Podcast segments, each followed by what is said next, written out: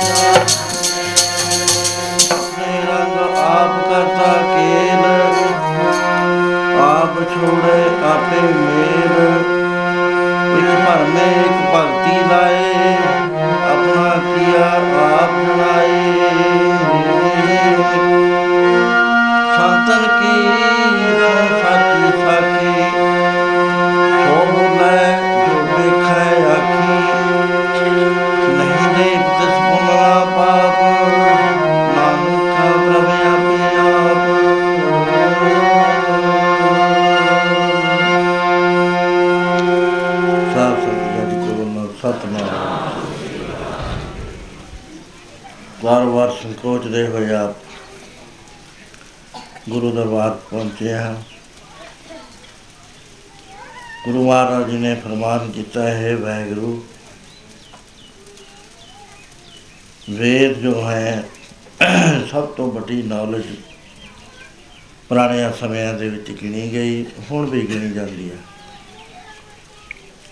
ਕੁਰਾਨ ਕੁਰਾਨ ਸ਼ਰੀਫ ਹੈ, ਬਾਈਬਲ ਹੈ, ਅੰਜੀਰ ਹੈ, ਹੋਰ ਅਨੇਕਾਂ ਧਰਮ ਗ੍ਰੰਥ, ਗੁਰੂ ਗ੍ਰੰਥ ਸਾਹਿਬ ਜੀ ਦੀ ਬਾਣੀ ਸਾਰੇ ਹੀ ਮੰਨ, ਮੰਨਣ ਯੋਗ ਹਨ।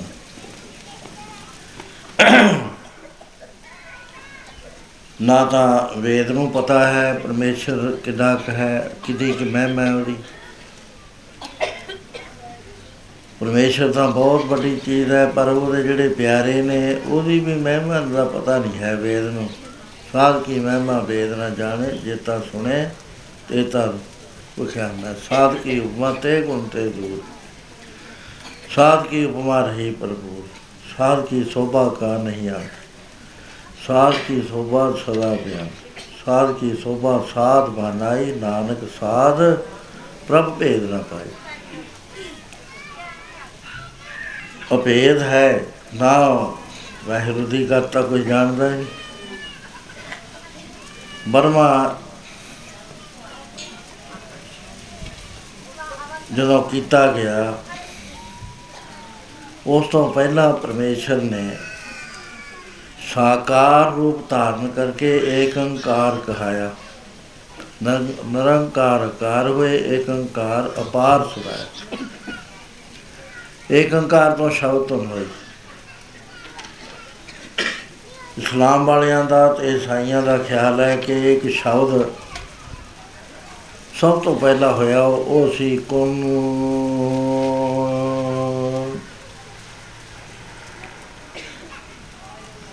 ਵੇਦ, ਵੈਦਕ, ਵੇਦਕ ਧਰਮ ਵਾਲਿਆਂ ਦਾ ਖਿਆਲ ਹੈ ਕਿ ਇੱਕ ਸ਼ਬਦ ਹੋਇਆ ਜਿਸ ਦੀ ਆਵਾਜ਼ ਸੀ, ਓੰਕਾਰ।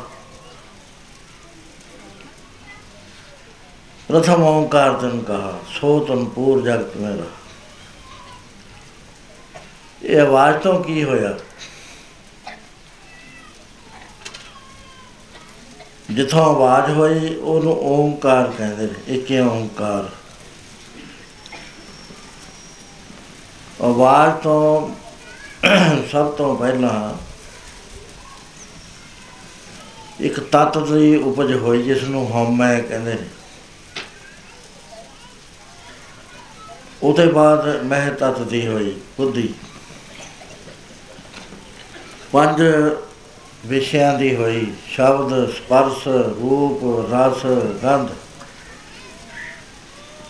ਸ਼ਬਦ ਤੋਂ ਹੋਇਆ ਆਕਾਸ਼, ਸਪਰਸ਼ ਤੋਂ ਹਵਾ, ਰੂਪ ਤੋਂ ਤੇਜ, ਰਸ ਤੋਂ ਮਿੱਟੀ ਅਹ ਪਾਣੀ ਤੇ ਗੰਧ ਹੋਈ ਮਿੱਟੀ ਤੋਂ। ਪੰਜ ਤੱਤਾਂ ਤੋਂ ਸ੍ਰਿਸ਼ਟੀ ਦੀ ਰਚਨਾ ਸ਼ੁਰੂ ਹੋਈ। ਇਹ ਪਾਣੀ ਜਦ ਬਣ ਗਿਆ। ਉਸ ਵੇਲੇ ਬਰਮਾ ਦੀ ਉਤਪਤੀ ਹੋਈ। ਬਰਮਾ ਕੀ ਦੇਖਦਾ ਕਿ ਸਭ ਪਾਸੇ ਪਾਣੀ ਹੀ ਪਾਣੀ ਪਾਣੀ ਹੀ ਪਾਣੀ। ਤਿੰਨ ਗੁਣਾ ਬੜਾ ਹੈ ਸਮੁੰਦਰ ਧਰਤੀ ਤੋਂ। ਜੇ ਆਪਣੀ ਮਰਿਆਦਾ ਛੱਡ ਦੇਵੇ ਤਾਂ ਪਹਾੜਾਂ ਦੇ ਉੱਤੇ, ਕਿਉਂਕਿ ਉਤਰੀ ਤੁਰੇ ਤੁਰਾ ਜੋ ਹੈ ਸਾਡਾ, ਉਹਦੇ ਉੱਤੇ ਵੀ ਸਮੁੰਦਰ ਹੈ। ਸਭ ਤੋਂ ਉੱਚਾ ਹੈ ਉਹ। ਜਿਹੜਾ ਦੱਖਣੀ ਧਰੁਵ ਹੈ, ਉਹਦੇ ਉੱਥੇ ਵੀ ਪਾਣੀ ਹੀ ਪਾਣੀ ਹੈ ਜਿਹੜੀ ਸੈਂਟਰਲ ਲਾਈਨ ਹੈ, ਉਹਦੇ ਵਿੱਚ ਵੀ ਪਾਣੀ ਉਹ ਪਾਣੀ ਹੈ ਜੇ ਉਤਲਾ ਪਾਣੀ ਮਰਿਆਦਾ ਛੱਡ ਦੇਵੇ, ਉਹ ਪਹਾੜਾਂ ਤੋਂ ਤਾਂ ਕਈ ਕਈ ਮੀਲ ਉੱਚਾ ਹੈ। ਤੇ ਬਾਕੀ ਇਹ ਇਹ ਤਾਂ ਡੁੱਬ ਜਾਂਦੀ ਹੈ, ਧਰਤੀ ਉਹਦੇ ਵਿੱਚ ਪਾਣੀ ਉਹ ਪਾਣੀ ਹੋ ਜਾਂਦਾ ਇਹ ਧਰਤੀ ਨਹੀਂ ਇਹਦੇ ਬਣੀ ਪਾਣੀ ਉਹ ਪਾਣੀ ਸੀ। ਘੁੰਮ ਰਿਹਾ ਸੀ ਪਾਣੀ। ਉਸ ਵੇਲੇ ਕੀ ਦੇਖਦਾ ਇੱਕ ਫੁੱਲ ਦੇ ਉੱਤੇ ਬਰਮਾ ਜੀ ਚੌ, ਚੌਂਕੜਾ ਮਾਰੀ ਬੈਠੇ ਨੇ। ਜਦੋਂ ਦੇਖਦਾ ਪਾਣੀ, ਜਦੋਂ ਦੇਖਦਾ ਪਾਣੀ। ਕ- ਕਹਿਣ ਲੱਗਾ, ਫਿਰ ਮੈਂ ਆ ਮੈਂ ਆ ਮੈਂ ਆ। ਆਵਾਜ਼ ਆਈ ਕਿ ਤੂੰ ਨਹੀਂ ਹੈ, ਉਹ ਮੈਂ ਹੋਰ ਹੈ। ਕਹਿਣ ਲੱਗਾ, ਫਿਰ ਮੈਂ ਕਿੱਥੋਂ ਆ ਗਿਆ? ਕਹਿੰਦੇ ਆ ਜਿਹੜੇ ਕਮਲ ਫੁੱਲ ਤੇ ਬੈਠਾ ਇਹਦੀ ਨਾਲੀ ਤੋਂ ਆਇਆ। ਉਸਨੇ ਲੱਤ ਮਾਰੀ ਇਹਦੇ ਵਿੱਚ। ਲੱਤ ਮਾਰੀ ਤਾਂ ਨਾਲੀ ਦੇ ਵਿੱਚ ਗਿਰ ਗਿਆ। ਅੰਤ ਲੈਣ ਗਿਆ ਕਿ ਮੈਂ ਕਿੱਥੇ, ਮੇਰਾ ਆਦ ਕਿੱਥੇ ਹੈ? ਐਸਾ ਮਤ ਹੈ, ਗੁਰਬਾਣੀ ਦਾ ਵੀ, ਹੋਰ ਮਹਾਪੁਰਸ਼ਾਂ ਦਾ ਵੀ, ਵੇਦਾਂ ਦਾ ਵੀ, ਸ਼ਾਸਤਰਾਂ ਦਾ ਵੀ, ਕਿ ਉਹ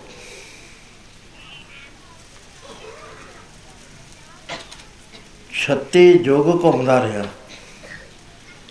ਨੌ ਚੌਕੜੀਆਂ ਘੁੰਮਦਾ ਰਿਹਾ, ਨੌ ਚੌਕੜੀਆਂ।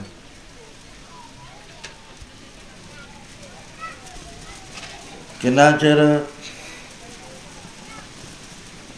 ਨੌ ਚੌਕੜੀਆਂ ਘੁੰਮਿਆ 43 ਲੱਖ 20 ਹਜ਼ਾਰ ਨੂੰ ਨੌ ਨਾਲ ਜਰਬ ਦੇ ਲੋ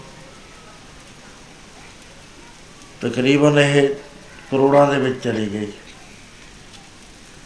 ਕਰੋੜਾਂ ਸਾਲ ਘੁੰਮੀ ਗਿਆ, ਕੁਛ ਨਾ ਪਤਾ ਲੱਗਿਆ, ਅਖੀਰ ਪੁਕਾਰ ਕਰੀ। ਵੀ ਐ ਮੈਨੂੰ ਬਣਾਉਣ ਵਾਲੇ, ਤੂੰ ਕੋਈ ਬਹੁਤ ਵੱਡੀ ਹਸਤੀ ਹੈ ਮੈਨੂੰ ਤੇਰਾ ਪਤਾ ਨਹੀਂ ਲੱਗ ਰਿਹਾ। ਮੈਨੂੰ ਗਿਆਨ ਦੇ ਮੈਨੂੰ ਦੱਸ ਮੈਂ ਕੀ ਕਰਾਂ? ਉਸ ਵੇਲੇ ਕਮਲ ਪੁੱਲ ਤੇ ਫੇਰ ਆ ਗਿਆ। ਉਹਨੂੰ ਕਿਹਾ ਕਿ ਤੂੰ ਮਾਇਆ ਦੇ ਵਿੱਚੋਂ ਤੇਰਾ ਜਨਮ ਹੋਇਆ। ਮੈਂ ਆਪਣੀ ਸ਼ਕਤੀ ਦੇ ਨਾਲ ਮਾਇਆ ਦਾ ਪਸਾਰਾ ਕਰਿਆ। ਆਪਣੀ ਮਾਇਆ ਆਪ ਸਾਰੀ ਆਪੇ ਵੇਖਣ ਹਾਰਾ ਨਾਨਾ ਰੂਪ ਧਰੇ ਬੋ ਰੰਗੀ ਸਭ ਤੇ ਰਹੇ ਲਿਆ। ਇਹ ਪਾਣੀ ਵੀ ਮੈਂ ਆਪਣੇ ਆਪ ਚੋਂ ਪੈਦਾ ਕਰਿਆ, ਆਕਾਸ਼ ਵੀ, ਅੱਗ ਵੀ, ਹਵਾ ਵੀ। ਤੇ ਪਾਣੀ ਦੇ ਵਿੱਚੋਂ ਮਿੱਟੀ ਹੋਈ। ਧਰਤੀ ਬਣੀ। ਤੂੰ ਦੁਨੀਆ ਦੀ ਸਾਜਣਾ ਕਰ। ਤੇਰੀ ਅਸੀਂ ਡਿਊਟੀ ਲਾਉਂਦੇ ਆ ਦੂਸਰਾ ਪੈਦਾ ਕਰਿਆ, ਉਹਨੂੰ ਕਿਹਾ ਕਿ ਇਹ ਜਿਹੜੀ ਦੁਨੀਆ ਪੈਦਾ ਹੋਈ ਹੈ, ਇਹਨੂੰ ਤਾਂ ਲੈ ਕਰਨਾ ਹੈ।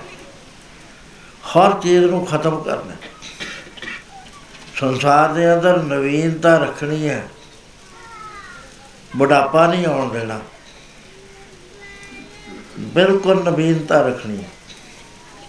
ਜਿਵੇਂ ਕੂੜਾ ਹੁੰਝ ਕੇ ਬਾਹਰ ਸੁੱਟ ਦਈਦਾ ਹੈ ਕੋਹਜ ਨੂੰ ਸੰਸਾਰ ਸਾਰੇ ਬ੍ਰਹਮੰਡਾਂ ਦੇ ਵਿੱਚੋਂ ਤੈ ਕੱਢਣਾ ਹੈ।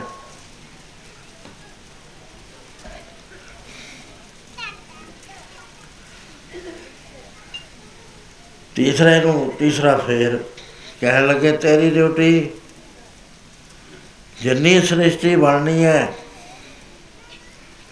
ਉਹ ਚਾਹੇ ਅੰਡਰ ਜਾਏ ਚਾਹੇ ਜੇਰੇ ਜਾਏ ਚਾਹੇ ਸੇਤ ਜਾਏ ਚਾਹੇ ਉਤਪੋ ਜਾਏ ਇਹਨੂੰ ਪਾਲਣ ਦੀ ਜ਼ਿੰਮੇਵਾਰੀ ਤੇਰੀ ਹੈ। ਤਿੰਨ ਸ਼ਕਤੀਆਂ ਪ੍ਰਭੂ ਨੇ ਆਪਣੀਆਂ ਹੀ ਅੱਡ ਅੱਡ ਕੰਮ ਦੇ ਉੱਤੇ ਲਾ ਦਿੱਤੀਆਂ। ਗੁਰੂ ਮਹਾਰਾਜ ਜੀ ਨੂੰ ਗੁਰੂ ਮਹਾਰਾਜ ਜੀ ਇਸ ਤਰ੍ਹਾਂ ਕਹਿੰਦੇ ਹਨ ਕਿ ਮਹਿਮਾ ਨਾ ਜਾਣੇ ਵੇਦ ਵਰਮੇ ਨਹੀਂ ਜਾਣੇ ਵੇਦ ਅਵਤਾਰ ਨਾ ਜਾਣੇ ਪਰਮੇਸ਼ਰ ਪਾਰ ਬ੍ਰਹਮ ਬੇਅੰਤ ਆਪਣੀ ਗਤ ਆਪ ਜਾਣਾ ਹੈ ਸੁਣ ਸੁਣ ਅਵਰ ਬਖਾਨਾ। ਸ਼ੰਕਰਾ ਨੇ ਜਾਣੇ ਭੇਵ ਖੋਜ ਤਹਾਰੇ, ਦੇਵ, ਦੇਵੀਆਂ ਨੇ ਜਾਣੇ, ਮਰਮ ਸਭ ਉੱਪਰ ਲਖ ਪਾਦ ਇਸੇ ਕਰਕੇ ਗੁਰੂ ਨਾਨਕ ਪਾਤਸ਼ਾਹ ਨੇ ਕਿਹਾ, ਤੁਸੀਂ ਸਿਰੇ ਨੂੰ ਫੜੋ। ਅਖੀਰ ਨੂੰ ਫੜੋ ਵਿਚਾਲਿਆਂ ਨੂੰ ਨਾ। ਲਓ ਵਿਚਾਲੇ ਤਾਂ ਉਹਦੇ ਹੇਠਾਂ ਨੇ। ਉਹ ਜਿਵੇਂ ਕਹਿੰਦਾ, ਉਹ ਜਿਵੇਂ ਇਹ ਕਰਦੇ ਨੇ, ਇਹਨਾਂ ਦਾ ਅਖਤਿਆਰ ਨਹੀਂ, ਕੁਛ ਇਹ ਹੁਕਮ ਦੇ ਬੰਨੇ ਹੋਏ ਕਾਰ ਕਮਾ ਰਹੇ ਨੇ। ਇਹਨਾਂ ਦਾ ਜੋ ਜਨਮ ਹੈ, ਉਹ ਪਰਮੇਸ਼ਰ ਤੋਂ ਨਹੀਂ ਹੈ, ਮਾਇਆ ਚੋਂ ਬ- ਗਾਹਾਂ ਫਟਿਆ ਹੈ। ਜਿਸ ਨੂੰ ਇਸ ਤਰ੍ਹਾਂ ਨਾਲ ਪੜ੍ਹ ਲਓ ਸਾਰੇ।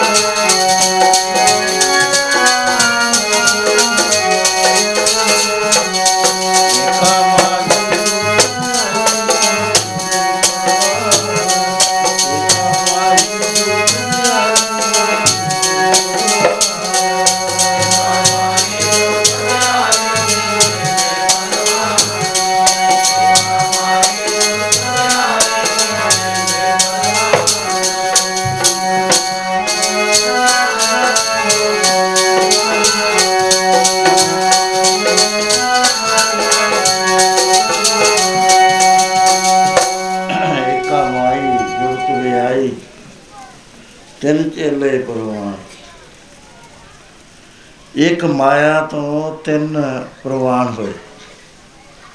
ਡਿਊਟੀਆਂ ਕੀ ਨੇ ਉਹਨਾਂ ਦੀਆਂ? ਇੱਕ ਸੰਸਾਰੀ ਪਾਲਣ ਵਾਲਾ, ਪੈਦਾ ਕਰਨ ਵਾਲਾ। ਦੂਸਰਾ ਹੈ ਭੰਡਾਰੀ, ਸਾਰਿਆਂ ਨੂੰ ਰੋਜੀ ਦੇਣ ਵਾਲਾ ਜਿਸ ਨੂੰ ਵਿਸ਼ੰਬਰ ਕਹਿੰਦੇ ਨੇ। ਇੱਕ ਲਾਏ ਦੀਵਾਨ ਜਿਹੜਾ ਸਮੇਟੀ ਜਾਂਦਾ ਨਾਲ ਦੀ ਨਾਲ, ਨਹੀਂ ਤਾਂ ਇੰਨਾ ਕੋਝ ਹੋ ਜਾਵੇ ਸੰਸਾਰ ਦੇ ਉੱਤੇ। ਬਹੁਤ ਕੋਝ ਹੋ ਜਾਏ ਮਨੁੱਖਤਾ 'ਚ ਵੀ ਪਸ਼ੂਆਂ ਪੰਛੀਆਂ 'ਚ ਬੁੱਢੇ ਹੀ ਬੁੱਢੇ ਨਜ਼ਰ ਆਉਣ, ਸਾਰਾ ਕੋਝ ਹੀ ਕੋਝ ਨਜ਼ਰ ਆਵੇ। ਪਰਮੇਸ਼ਰ ਨੂੰ ਇਹ ਪਾਉਂਦਾ ਨਹੀਂ। ਉਹ ਨਿਤ ਨਵਾਂ ਨਰੋਆ ਹੈ। ਸਦਾ ਹੀ ਸੁੰਦਰ ਹੈ, ਮੇਰੋ ਸੁੰਦਰ ਕੋ ਮਿਲੈ ਕਿਤ ਗਲੀ। ਵਾਹਿਗੁਰੂ ਕੋਝ ਕੋਝ ਨਹੀਂ ਹੈ। ਗੰਦ ਮੰਦ ਨਹੀਂ ਹੈ ਵਾਹਿਗੁਰੂ। ਵਾਹਿਗੁਰੂ ਜਿਹੜਾ ਹੈ ਸਾਹਿਬ ਮੇਰਾ ਨੀਤ ਨਵਾਂ। ਨਿਤ ਨਵਾਂ ਹੈ, ਨਿਤ ਨਵਾਂ ਹੈ। ਉਹਦਾ ਨਾਮ ਵੀ ਨਿਤ ਨਵਾਂ ਹੈ, ਉਹਦਾ ਜ਼ਿਕਰ, ਉਹਦਾ ਕੀਰਤਨ, ਉਹਦੇ ਪਿਆਰੇ। ਪ੍ਰਾਣ ਪ੍ਰਾਣ ਤਾਂ ਹੈ ਨਹੀਂ। ਉਹਦੇ ਵਚਨ ਨਿਤ ਨਵੇਂ ਨੇ, ਗੁਰੂ ਗ੍ਰੰਥ ਸਾਹਿਬ ਦੇ ਵਚਨ ਪੁਰਾਣੇ ਨਹੀਂ ਹੁੰਦੇ, ਨਿਤ ਨਵੇਂ ਨੇ। ਨਵੀਨਤਾ ਹੈ, ਸੁੰਦਰਤਾ ਹੈ ਉਹਦੇ ਵਿੱਚ। ਸੋ ਡਿਊਟੀ ਲਾਤੀ ਵੀ ਤਾਂ ਸੁੰਦਰਤਾ ਦਾ ਜ਼ਿੰਮੇਵਾਰ ਤੂੰ ਹੈ। ਫਸਲ ਪੱਕ ਜਾਂਦੀ ਹੈ, ਫਿਰ ਉਹਦੇ ਖੜੇ ਖੜਨ ਦਾ ਕੀ ਹੈ? ਦਰਖਤ ਪੱਕ ਜਾਂਦਾ ਹੈ। ਫਿਰ ਕੋਝ ਆ ਜਾਂਦਾ ਹੈ, ਪੱਕਿਆ ਹੋਇਆ ਨਾ ਪੱਤੇ ਨਿਕਲਦੇ ਨੇ ਟਾਹਣੀਆਂ ਵੀ ਸੁੱਕੀਆਂ ਖੜੀਆਂ ਕੁਝ ਵੀ ਨਹੀਂ ਹੈ ਫਿਰ ਤਾਂ ਸਮੇਟਣਾ ਹੀ ਹੁੰਦਾ। ਮੱਝਾਂ ਗਊਆਂ ਪੱਕ ਜਾਂਦੀਆਂ ਨੇ ਪੁੜਪੁੜੀਆਂ ਵਿੱਚ ਵੜ ਜਾਂਦੀਆਂ ਦੰਦ ਖਾ ਨਹੀਂ ਸਕਦੇ ਅੱਖਾਂ ਵਿੱਚ ਧੁੱਸ ਜਾਂਦੀਆਂ ਕਿੰਨਾ ਬੁਰਾ ਲੱਗਦਾ। ਉਹ ਵੈਗਰੂ ਜੀ ਨੇ ਹੀ ਡਿਊਟੀ ਲਾਈ ਹੋਈ ਹੈ ਕਿ ਨਾਲ ਦੀ ਨਾਲ ਸਮੇਟੀ ਜਾ ਉਹਨੂੰ ਲਾਏ ਦੀ ਬਾਣ ਕਹਿੰਦੇ ਨੇ। ਇੱਕ ਸਭ ਨੂੰ ਦੇਣ ਵਾਲਾ। ਹੁਣ ਇਹਨਾਂ ਦੀ ਆਪਣੀ ਮਰਜ਼ੀ ਨਹੀਂ ਕੋਈ ਚੱਲਦੀ। ਜਿਬ ਦੇ ਸੁਭਾਅ ਹੈ ਤੇ ਵਾ ਚਲਾਵਾ ਇਹ ਗੱਲ ਧਿਆਨ 'ਚ ਰੱਖਣ ਵਾਲੀ ਆ, ਆਪਣੇ ਉੱਤੇ ਹੁਕਮ ਚੱਲ ਰਿਹਾ ਸਾਰਿਆਂ ਦੇ, ਤੁਹਾਡੇ ਤੇ, ਮੇਰੇ ਤੇ, ਤੁਹਾਡਾ ਇੱਥੇ ਆਉਣਾ ਹੁਕਮ ਦੇ ਵਿੱਚ ਹੈ। ਸਤਸੰਗ ਚ ਆ ਜਾਣਾ ਹੁਕਮ ਦੇ ਵਿੱਚ ਹੈ। ਉਹ ਹੁਕਮ ਕਿਵੇਂ ਐਕਸ਼ਨ ਵਿੱਚ ਆਉਂਦਾ ਹੈ, ਪੂਰਾ ਨਹੀਂ ਦੱਸਿਆ ਜਾਂਦਾ।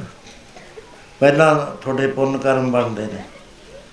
ਪੁੰਨ ਕਰਮ ਤੁਹਾਨੂੰ ਪ੍ਰੇਰਦੇ ਨੇ, ਸਹੂਲਤਾਂ ਮੁਹੱਈਆ ਕਰਦੇ ਨੇ ਟਾਈਮ ਕਢਾਉਂਦੇ ਨੇ, ਫਿਰ satsang ਚ ਲੈ ਆਉਂਦੇ ਨੇ, ਪੂਰਵ ਕਰਮ ਕਰ ਜਾ ਪ੍ਰਗਟਿਓ, ਭੇਟਿਓ, ਪੁਰਖ ਰਸ, ਬੈਰਾਗੀ। ਸਾਰੀ ਚੀਜ਼ ਹੁਕਮ ਚ ਚੱਲ ਰਹੀ ਹੈ ਇਸਕਾ ਬਲ ਨਹੀਂ, ਸਾਥ ਕਰਨ ਕਰਾਵਨ ਸਭ ਕੋ ਨਾਥ ਆਗਿਆਕਾਰੀ ਬਪਰਾ ਜੀਓ, ਜੋ ਤਿਸ ਭਾਵੈ ਸੋਈ ਥੀਓ ਸੋ ਇਹ ਹੁਕਮ ਦੇ ਅੰਦਰ ਉਹ ਕੰਮ ਕਰਦੇ ਨੇ। ਜਿਵ ਦਾ ਸੁਭਾਅ ਹੈ ਤਿਵਾ ਚਲਾਵੇ। ਇਹਨਾਂ ਦੀ ਆਪਣੀ ਸੁਤੰਤਰ ਮਰਜ਼ੀ ਨਹੀਂ ਹੈ ਨਾ ਸ਼ਿਵ ਜੀ ਦੀ ਨਾ ਬਰਮਾ ਦੀ ਨਾ ਵਿਸ਼ਨੂੰ ਦੀ। ਇਹਦੀ ਨਾਮ ਰੱਖ ਲੈ। ਇਹ ਟ੍ਰਿਨਿਟੀ ਹੈ ਕੋਈ ਵੀ ਨਾਮ ਇਹਦਾ ਰੱਖਿਆ ਜਾ ਸਕਦਾ ਇਹ ਨਹੀਂ ਵੀ ਉਹਨਾਂ ਨੇ ਰੱਖ ਲਿਆ ਅਸੀਂ ਕਾਹਨੂੰ ਰੱਖਣੇ ਨੇ? ਤੁਸੀਂ ਰੱਖਣੇ ਆ, ਰੱਖ ਲਓ ਸੰਸਾਰੀ ਭੰਡਾਰੀ ਲਾਏ ਦੀਵਾਨ ਵਾਲਾ। ਮਤਲਬ ਉਹੀ ਹੁੰਦਾ ਹੈ, ਇਸ ਕਰਕੇ ਇਹਨਾਂ ਅੱਖਰਾਂ ਦੇ ਝਗੜਾ ਨਹੀਂ ਚਾਹੀਦਾ। ਕਿੰਤੂ ਨਹੀਂ ਚਾਹੀਦਾ। ਗੱਲ ਫੜੋ ਅਸਲੀ ਕੀ ਹੈ ਵੀ ਇਹਨਾਂ ਦੇ ਇਖਤਿਆਰ ਕੁਝ ਨਹੀਂ ਹੈ। ਪਰ ਅਚਰਜ ਦੀ ਬਾਤ ਇਹ ਹੈ, ਉਹ ਵੇਖਾਂ, ਉਹਨਾਂ ਨਜ਼ਰ ਨਾ ਆਵੇ। ਵਾਹਿਗੁਰੂ ਜੀ ਤਾਂ ਇਹਨਾਂ ਨੂੰ ਦੇਖ ਰਿਹਾ ਤੇ ਇਹਨਾਂ ਨੂੰ ਵਾਹਿਗੁਰੂ ਨਜ਼ਰ ਨਹੀਂ ਆਉਂਦਾ। ਬਹੁਤ ਆਏ ਬਿਠਾ ਇਹੀ ਗੱਲ ਅਚਰਜ ਰੂਪ ਚ। ਹੁਣ ਫਿਰ ਵਾਹਿਗੁਰੂ ਜੀ ਕਿਸੇ ਨੂੰ ਨਜ਼ਰ ਆਉਂਦਾ, ਨਾ ਦੇਵਤਿਆਂ ਨੂੰ ਆਉਂਦਾ, ਨਾ ਕਿਸੇ 84 ਦੇ 83 ਲੱਖ 99999 ਜੂਨਾ ਇਹਨਾਂ ਨੂੰ ਕਿਸੇ ਨੂੰ ਵੀ ਵਾਹਿਗੁਰੂ ਨਹੀਂ ਨਜ਼ਰ ਆਉਂਦਾ ਸਿਰਫ ਇੱਕ ਇੱਕ ਇੱਕ ਦੇ ਐਕਸੈਪਸ਼ਨ ਹੈ, ਉਹ ਹੈ ਤੁਹਾਡਾ ਜਨਮ ਮਾਨਸ ਜਨਮ, ਜਿਹਨੂੰ ਕਹਿੰਦੇ ਐਡਾ ਕੀਮਤੀ ਲੈ ਗਿਫਟ ਤੁਸੀਂ ਤੁਹਾਨੂੰ ਪਰਮੇਸ਼ਰ ਨੇ ਦਿੱਤਾ, ਉਹਦੀ ਸਾਨੂੰ ਕਦਰ ਨਹੀਂ ਹੈ। ਟਾਈਮ ਲੰਘਦਾ ਜਾਂਦਾ ਹੈ, ਲੰਘਦਾ ਜਾਂਦਾ ਹੈ। ਅੱਜ ਚਲਿਆ ਗਿਆ ਕੱਲ ਚਲੀ ਗਈ, ਪਰਸੋਂ ਚੌਥੇ, ਪੰਜਵੇਂ। ਆਈ ਜਾਣੇ ਨੇ, ਤੁਰੀ ਜਾਣੇ ਨੇ। ਪਰ ਸ- ਸਾਨੂੰ ਕਦਰ ਨਹੀਂ ਹੈ ਵੀ ਇਹ ਕਾਦੇ ਵਾਸਤੇ ਮਿਲਿਆ ਸਰੀਰ। ਕੱਲ ਮੈਂ ਬੜੇ ਵਿਸਥਾਰ ਨਾਲ ਦੱਸਿਆ ਸੀ, ਬਹੁਤ ਖੋਲ ਖੋਲ ਕੇ। ਉਹ ਕੇਵਲ ਮਨੁੱਖ ਹੈ ਜਿਹੜਾ ਵਾਹਿਗੁਰੂ ਤੱਕ ਪਹੁੰਚ ਸਕਦਾ, ਹੋਰ ਕੋਈ ਨਹੀਂ ਪਹੁੰਚ ਸਕਦਾ। ਇਸੇ ਕਰਕੇ ਉੱਤਮ ਦੇ ਹੀ ਕਿਹਾ ਹੈ। ਚਰੰਕਾਲੇ ਦੇ ਸੰਜਰੀਆ ਇਹ ਪਰ ਐ ਨਹੀਂ ਵੀ ਫਟਾਫਟ ਮਿਲੀ ਜਾਂਦੀ ਹੈ। ਬਹੁਤ ਚਿਰ ਤੋਂ ਬਾਅਦ ਇਹ ਦੇ ਮਿਲਦੀ ਹੈ। ਇਹਦਾ ਕੰਮ ਕੀ ਹੈ? ਮੇਲ ਜਗਦੀਸ਼, ਮਿਲਣ ਕੀ ਵਰੀਆ ਤੇਰੀ ਵਾਰੀ ਆ। ਆ ਯੂਪੀ ਦੇ ਅੰਦਰ ਪਾਣੀ ਵੀ ਅਸੀਂ ਧਰਤੀ ਚੋਂ ਕੱਢ ਲਏ ਸੀ। ਟੂਬੈਲ ਲਾ ਲਏ ਸੀ ਪੇਨ ਤੇ। ਹਰ ਬੰਦੇ ਨੇ ਹੀ ਲਾ ਲਏ ਸੀ। ਪਰ ਪਹਿਲਾਂ ਪਹਿਲਾਂ ਟਿਊਬਵੈਲ ਲੱਗ ਬਿਜਲੀ ਹੈ ਨਹੀਂ ਸੀ ਟਿਊਬਵੈਲ ਲਾ ਨਹੀਂ ਸੀ ਸਕਦੇ। ਇੰਜਣਾਂ ਨਾਲ ਲਾਉਂ- ਚਲਾਉਂਦੇ ਸੀ, ਉਹ ਮਹਿੰਗਾ ਬਹੁਤ ਪੈਂਦਾ, ਇੰਜਣ ਖਰਾਬ ਹੀ ਰਹਿੰਦੇ ਸੀ। ਹੁਣ ਧਾਨ ਬੀਜੇ ਹੋਏ ਨੇ ਤੇ ਇਕੱਠੇ ਹੋ ਕੇ ਕਰਦੇ ਸੀ, ਬਈ ਦੇਖੋ ਐਨੀ ਜ਼ਮੀਨ ਨੂੰ ਸਿੰਜਦਾ ਹੈ ਇਹ ਖਾਲਾ। ਇਹਨੂੰ ਤਕਸੀਮ ਕਰੋ 7 ਦਿਨਾਂ ਤੇ ਜਾਂ 10 ਦਿਨਾਂ ਤੇ। 10 ਦਿਨਾਂ ਚ ਕਰ ਲਿਆ ਵੀ ਏਕੜ ਨੂੰ ਅੱਧਾ ਘੰਟਾ ਹੋਣਾ ਚਾਹੇ ਭਰੇ, ਚਾਹੇ ਖਾਲੀ ਰਹੇ, ਆਪਣੀ ਫਸਲ ਉਸ ਹਿਸਾਬ ਨਾਲ ਬੀਜੋ ਜਿਹੜੀ ਸਿੰਜੀ ਜਾ। ਧਿਆਨ ਨਾਲ ਮੇਰੀ ਗੱਲ ਸੁਣਿਓ ਉਹ ਫਿਰ ਇੱਕ ਬੰਦਾ ਥਾਪ ਲਿਆ ਜਾਂਦਾ ਸੀ, ਸਾਰਿਆਂ ਨੂੰ ਜਿਹੜਾ ਮਨਜ਼ੂਰ ਸੀ। ਉਹਦੇ ਕੋਲ ਘੜੀ ਹੁੰਦੀ। ਲਿਖਿਆ ਹੋਇਆ ਹੁੰਦਾ ਵੀ ਐਨੇ ਵੱਜ ਕੇ ਐਨੇ ਐਨੇ ਮਿੰਟ ਤੋਂ ਐਨੇ ਮਿੰਟ ਤੱਕ ਐਨੇ ਵਜੇ ਤੱਕ ਵਾਰੀ ਹੈ ਇਹਦੀ। ਇਹਦੀ ਇੰਨੀ ਜ਼ਮੀਨ ਹੈ 20 ਏਕੜ ਹੈ ਐਨੇ ਘੰਟੇ 10 ਘੰਟੇ ਦੀ ਵਾਰੀ ਹੈ ਉਹ ਟਾਈਮ ਲਿਖ ਕੇ ਪਰਚੀਆਂ ਦੇ ਦਿੰਦਾ ਸੀ ਸਾਰਿਆਂ ਨੂੰ ਵੀ ਤੇਰੀ ਵਾਰੀ ਇੰਨੇ ਵਜੇ, ਤੇਰੀ ਵਾਰੀ ਇੰਨੇ ਵਜੇ। ਰੌਲਾ ਨਹੀਂ ਸੀ ਪੈਂਦਾ ਜੱਟਾਂ ਦਾ, ਨਹੀਂ ਤਾਂ ਇੱਕ ਦੂਜੇ ਨੂੰ ਵੱਢ ਦਿੰਦੇ ਨੇ ਪਾਣੀ ਤੇ ਹੀ ਵੱਢ ਦਿੰਦੇ ਨੇ ਉਹ ਫਿਰ ਹਰ ਬੰਦਾ ਚੌਕ 'ਚ ਰਹਿੰਦਾ ਸੀ, ਵੀ ਮੇਰਾ 1 ਮਿੰਟ ਵੀ ਨਾ ਲੰਘ ਜਾਵੇ। ਜਿਹਦਾ ਪਾਣੀ ਪਹਿਲਾਂ ਪੈ ਰਿਹਾ ਉੱਪਰਲੇ ਖੇਤ ਵਾਲੇ ਦਾ ਜਾਂ ਹੇਠਲੇ ਖੇਤ ਵਾਲੇ ਨੂੰ, ਉੱਥੇ ਬਹਿ ਜਾਂਦੇ ਸੀ ਜਾ ਕੇ 10-15 ਮਿੰਟ ਪਹਿਲਾਂ। ਉਹਨੂੰ ਵੀ ਪਤਾ ਲੱਗ ਜਾਂਦਾ ਸੀ ਮੇਰਾ ਟਾਈਮ ਹੋ ਗਿਆ। ਉਹਦੇ ਕੋਲ ਵੀ ਘੜੀ ਹੈ, ਆਪਦੇ ਕੋਲ ਵੀ ਘੜੀ ਹੈ। ਦੋਹਾਂ ਨੇ ਟਾਈਮ ਲਾਇਆ ਹੋਇਆ। ਤੇ ਉਹਨੇ ਕਹਿੰਦਾ ਵੀ 5 ਮਿੰਟ ਰਹਿ ਗਏ, ਮੈਂ ਹੁਣ ਚੱਲਦਾ, ਮੈਂ ਆ ਜਾ ਕੇ ਆ ਖਾਲੇ ਦੇ ਵਿੱਚ 5 ਮਿੰਟ ਦਾ ਪਾਣੀ ਪਿਆ ਤੇ ਮੈਂ ਆਪਣੇ ਖੇਤ ਨੂੰ ਵੜਦਾ ਉਹਦਾ ਖੇਤ ਸਿੰਜਿਆ ਜਾਂਦਾ ਸੀ ਪੂਰੇ ਟਾਈਮ 'ਚ। ਜਿੰਨੇ ਵਾਰੀ ਆਉਂਦੇ ਸੀ, ਹਿਸਾਬ ਲਾਉਂਦੇ ਸੀ ਸਾਰੇ, ਮੇਰਾ ਇੰਨਾ ਹੈ, ਮੇਰਾ ਇੰਨਾ ਹੈ। ਹੁਣ ਇਹਦੇ ਮੁਕਾਬਲੇ ਦੇ ਉੱਤੇ ਇੱਕ ਬੰਦਾ ਐਸੇ ਨੇ, ਜਿਨ੍ਹਾਂ ਨੂੰ ਨਸ਼ੇ ਪੀਣ ਦੀ ਆਦਤ ਹੁੰਦੀ ਹੈ। ਉਹਨੇ ਕਹੇ ਬਾਰੀ ਤਾਂ ਆ ਗਈ ਭਈਏ ਵੀ ਨੌਕਰ ਵੀ ਨਾਲ ਲੈ ਲੈ, ਖਾਲਾ ਵੀ ਠੀਕ ਕਰ ਲਿਆ। ਉਹਦੇ ਬਾਅਦ ਉਹ ਸ਼ਰਾਬ ਪੀਣ ਲੱਗ ਉਹ ਜਿਆਦੇ ਪੀ ਲਈ ਮਸਤ ਹੋ ਗਏ, ਸਾਰੇ ਹੀ ਪੈ ਗਏ। ਹੋਇਆ ਕਿ, ਉਹਨੇ ਉਹ ਬਾਰੀ ਵਾਲਾ ਦੇਖਦਾ ਵੀ ਮੇਰੇ ਖੇਤ ਨੂੰ ਪਾਣੀ ਲੱਗਦਾ ਹੈ। ਤੇ ਉਹ ਤਾਂ ਆਏ ਹੀ ਨਹੀਂ, ਉਹ ਆਪਣਾ ਛੱਡਿਆ ਪਾਣੀ, ਆਪਣੇ ਘਰ ਨੂੰ ਤੁਰਿਆ ਆ। ਵੀ ਆਪੇ ਜਦ ਆਉਣਗੇ, ਬੰਦ ਕਰ ਲੈਣਗੇ, ਮੈਂ ਇੱਥੇ ਖੜਾ ਹੂੰ, ਰੌਲਾ ਪਾਉਣਗੇ ਮੇਰੇ ਨਾਲ। ਇਧਰ 4 ਏਕੜ ਜ਼ਮੀਨ ਸੀ 2 ਘੰਟੇ ਦੀ ਵਾਰੀ ਸੀ। ਉਹ 2 ਘੰਟੇ ਬੇਹੋਸ਼ੇ ਪਏ ਰਹੇ ਅਗਲੇ ਖੇਤ ਵਾਲਾ ਆਇਆ, ਉਹਨੇ ਕਿਹਾ ਯਾਰ ਤਾਂ ਪਾਣੀ ਵੱਢਿਆ ਹੀ ਨਹੀਂ ਇਹਨਾਂ ਨੇ, ਮੇਰਾ ਤਾਂ ਟਾਈਮ ਆ ਗਿਆ। ਉਹਨੇ ਉੱਥੋਂ ਗਿਆ ਖਾ ਨੱਕਾ ਉਹਦਾ ਬੰਦ ਕਰਤਾ, ਆਪਣੇ ਖੇਤ 'ਚ ਪਾਉਣਾ ਸ਼ੁਰੂ ਕਰਤਾ। ਹੁਣ ਇਹ ਹੋਇਆ ਕਿ ਕਿੰਨਾ ਨੁਕਸਾਨ ਹੋਇਆ ਉਸ ਬੰਦੇ ਦਾ, ਜਦ ਉਹਨੂੰ ਹੋਸ਼ ਆਈ। ਹੁਣ ਲੜ ਤਾਂ ਸਕਦੇ ਨਹੀਂ, ਉਹ ਕਹਿੰਦਾ, ਭਾਈ ਕਰੀ ਦੇਖ, ਤੇਰਾ ਪਾਣੀ ਮੈਨੂੰ ਨਹੀਂ ਪਤਾ ਕਿੱਥੇ ਗਿਆ। ਮੈਂ ਤਾਂ ਆਪਣੇ ਟਾਈਮ ਤੇ ਆਇਆ। ਤੂੰ ਸਾਵਧਾਨ ਹੋ ਕੇ ਆਪਣਾ ਪਾਣੀ ਵੱਢ ਲੈਂਦਾ। ਹੁਣ ਇਹਦਾ ਜਵਾਬ ਕੀ ਹੈ ਵੀ ਉਹ ਤਾਂ ਨਸ਼ੇ ਵਿੱਚ ਗੁਲਤਾਨ ਪਿਆ ਰਿਹਾ, ਪਾਣੀ ਵੱਢ ਨਹੀਂ ਸੀ ਸਕਦਾ। ਮਹਾਰਾਜ ਕਹਿੰਦੇ, ਤੇਰੀ ਵਾਰੀ ਹੋਈ ਹੋਈ ਹੈ ਪ੍ਰੇਮੀਆ, ਇਹ ਲੰਘ ਜਾਣੀ ਹੈ ਭਈ ਪ੍ਰਾਪਤ ਮਾਨੁਖ ਦੇਵਰੀਆ ਗੋਵਿੰਦ ਮਿਲਣ ਕੀ? ਇਹ ਤੇਰੀ ਵਾਰੀ ਆ ਗਈ ਹੈ ਤੇਰੀ ਵਾਰੀ ਆ। ਜੇ ਤਾਂ ਟਾਈਮ ਦੇ ਅੰਦਰ ਅੰਦਰ ਮਿਲ ਲਿਆ ਮਿਲ ਲਿਆ, ਨਹੀਂ ਤਾਂ ਪਿਆਰਿਆ ਫਿਰ। ਜਿਹੜੇ ਚੱਕਰ ਚੋਂ ਤੈਨੂੰ ਕੱਢ ਕੇ ਮਨੁੱਖ ਬਣਾਇਆ, ਮੁੜ ਕੇ ਉਸੇ ਚੱਕਰ 'ਚ ਫੇਰ ਪੈ ਜਾਏਗਾ ਇਸ ਪੌੜੀ ਤੇ ਜੋ ਨਰ ਚੁੱਕੇ, ਆਏ ਜਾਏ ਦੁੱਖ ਪਾਏ ਨਾ। ਦੁੱਖਾਂ ਦੀ ਪ੍ਰਾਪਤੀ ਹੁੰਦੀ ਸੋ ਇਸ ਤਰ੍ਹਾਂ ਦੇ ਨਾਲ ਦੇਵਤਿਆਂ ਨੂੰ ਪਰਮੇਸ਼ਰ ਨਹੀਂ ਦਿਸਦਾ। ਪਸ਼ੂ ਪੰਛੀਆਂ ਨੂੰ ਪਰਮੇਸ਼ਰ ਦੇ ਦਰਸ਼ਨ ਨਹੀਂ ਹੁੰਦੇ, ਹੈਗਾ ਉਹਨਾਂ ਦੇ ਅੰਦਰ, ਮਨੁੱਖ ਦੇ ਅੰਦਰ ਇੱਕ ਰਸਤਾ ਹੈ, ਜਿਹੜਾ ਸਿੱਧਾ ਰੱਬ ਕੋਲ ਨੂੰ ਜਾਂਦਾ ਹੈ। ਉਹ ਅਸੀਂ ਵਿਚਾਰਦੇ ਨਹੀਂ ਹਾਂ। ਅਸੀਂ ਇਹਨੂੰ ਅਹਿਮੀਅਤ ਨਹੀਂ ਦਿੰਦੇ ਵੀ ਸਾਡੇ ਅੰਦਰ ਵੀ ਰਾ ਸੀਕ੍ਰਟ ਪਾਥ ਹੈ ਜਿਹੜਾ ਸਿੱਧਾ ਹੀ ਰੱਬ ਦੇ ਦਰ ਤੇ ਜਾ ਪਹੁੰਚਦਾ। ਉਹਦੇ ਆਲੇ ਦਾਲੇ ਕੁਝ ਹਦਾਇਤਾਂ ਨੇ। ਵੀ ਦੇਖੀ ਆ ਨਾ ਕਰੀ ਆਲੇ ਦਾਲੇ ਤੇਰੇ ਬੜੇ ਖਤਰਨਾਕ ਚੋਰ ਰਹਿੰਦੇ ਨੇ। ਉਹ ਧੋਖੇ ਦਿੰਦੇ ਨੇ ਉਹਨਾਂ ਕੋਲ। ਇੰਨੀਆਂ ਚੀਜ਼ਾਂ ਨੇ ਕਿ ਆਦਮੀ ਉਹਨਾਂ ਦਾ ਮੁਕਾਬਲਾ ਕਰਨ ਤੋਂ ਸਮਰੱਥ ਹੈ, ਜਦ ਤੱਕ ਕਿਸੇ ਤਕੜੇ ਦੇ, ਬੰਦੇ ਦੀ ਸ਼ਰਨ ਵਿੱਚ ਨਾ ਜਾਵੇ। ਜੇ ਉਹਦਾ ਡਰ ਉਹਨਾਂ ਨੂੰ ਹੋਵੇ, ਫੇਰ ਤਾਂ ਉਹ ਨਹੀਂ ਕੁਝ ਕਰਦੇ। ਜੇ ਇਕੱਲਾ ਹੋਵੇ, ਉਹਨੂੰ ਲੁੱਟ ਲੈਂਦੇ ਨੇ। ਇਸ ਦੇ ਹੀ ਅੰਦਰ ਪੰਜ ਚੋਰ ਵਸੇ। ਕਾਮ, ਕ੍ਰੋਧ, ਲੋਭ, ਮੋਹ, ਹੰਕਾਰ, ਅਮਰਤ ਰੂਟੇ ਮਨਮੁਖ ਨਹੀਂ ਬੁਝੇ। ਕੋਈ ਨਾ ਸੁਣੇ ਪੁਕਾਰ। ਉਹਨੇ ਆਪਣਾ ਕੋਈ ਬਣਾਇਆ ਹੀ ਨਹੀਂ। ਨਾ ਬਣਾਉਣ ਕਰਕੇ ਲੁੱਟਿਆ ਜਾਂਦਾ। ਸਾਰੀ ਦੁਨੀਆ ਨੂੰ ਉਹ ਲੁੱਟ ਰਹੇ ਨੇ। ਹੁਣ ਵੱਡੀ ਬਾਤ ਇਹ ਹੈ ਵੀ ਸਤਸੰਗ ਤੁਸੀਂ ਆਉਂਦੇ ਮੈਂ ਤੁਹਾਨੂੰ ਬਾਤਾਂ ਸੁਣਾ ਕੇ ਖੁਸ਼ ਨਹੀਂ ਕਰਦੇ, ਅਸੀਂ ਰਾਹ ਦੀ ਗੱਲ ਕਰਦੇ ਹਾਂ। ਵੀ ਆਹ ਰਸਤਾ ਜਾਂਦਾ ਹੈ। ਉਹਦੇ ਬਾਰੇ ਐਸਾ ਫਰਮਾਨ ਹੈ ਪੜੋ ਪਿਆਰ ਨਾਲ। ਨੌ ਦਰਵਾਜ਼ੇ ਕਾਇਆ ਕੋਟ ਹੈ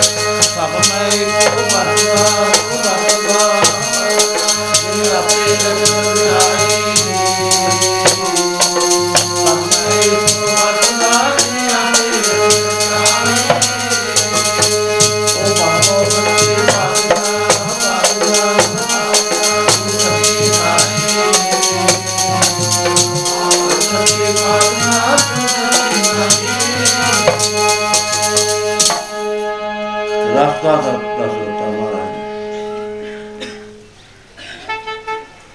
ਖੋਲ ਕੇ ਬਈ ਪੂਰਾ ਪੌੜੀ ਪੌੜੀ ਡੰਡਾ ਡੰਡਾ ਉਹ ਡਿਊਟੀ ਲਾ ਦਿੱਤੀ ਸੰਤਾਂ ਦੀ। ਵੀ ਤੁਸੀਂ ਦੱਸ ਦਿਓ ਮਹਾਰਾਜ ਨੇ ਰਸਤੇ ਦਾ ਸਕੈਚ ਖਿੱਚ ਦਿੱਤਾ। ਨੌ ਦਰਵਾਜ਼ੇ ਕਾਇਆ ਕੋਟ ਹੈ ਦਸਵਾਂ ਗੁਪਤ ਰੱਖੀ ਹੈ। ਆ ਕਿਲਾ ਨੌ ਦਰਵਾਜ਼ਿਆਂ ਵਾਲਾ ਹੈ। ਅੱਖਾਂ ਦੋਏ ਨਾਸਕਾ, ਮੂੰਹ ਹੈ, ਕੰਨ ਹੈ, ਮਨ ਮੂਤਰ ਦੇ ਇੰਦਰੇ ਨੇ ਨੌ ਦਰਵਾਜ਼ੇ ਬਾਹਰ ਨੂੰ ਖੁੱਲਦੇ ਨੇ। ਇੱਕ ਦਰਵਾਜ਼ਾ ਅੰਦਰ ਨੂੰ ਖੁੱਲਦਾ ਬਾਹਰ ਨੂੰ ਨਹੀਂ ਖੁੱਲਦਾ ਉਹ ਜਾਂਦਾ ਕਿੱਥੋਂ ਦੀ ਹੈ? ਦੋ ਰਸਤੇ ਨੇ ਉਹਦੇ। ਇੱਕ ਤਾਂ ਬਹੁਤ ਹੀ ਔਖਾ ਹੈ। ਬਹੁਤ ਔਖਾ ਹੈ।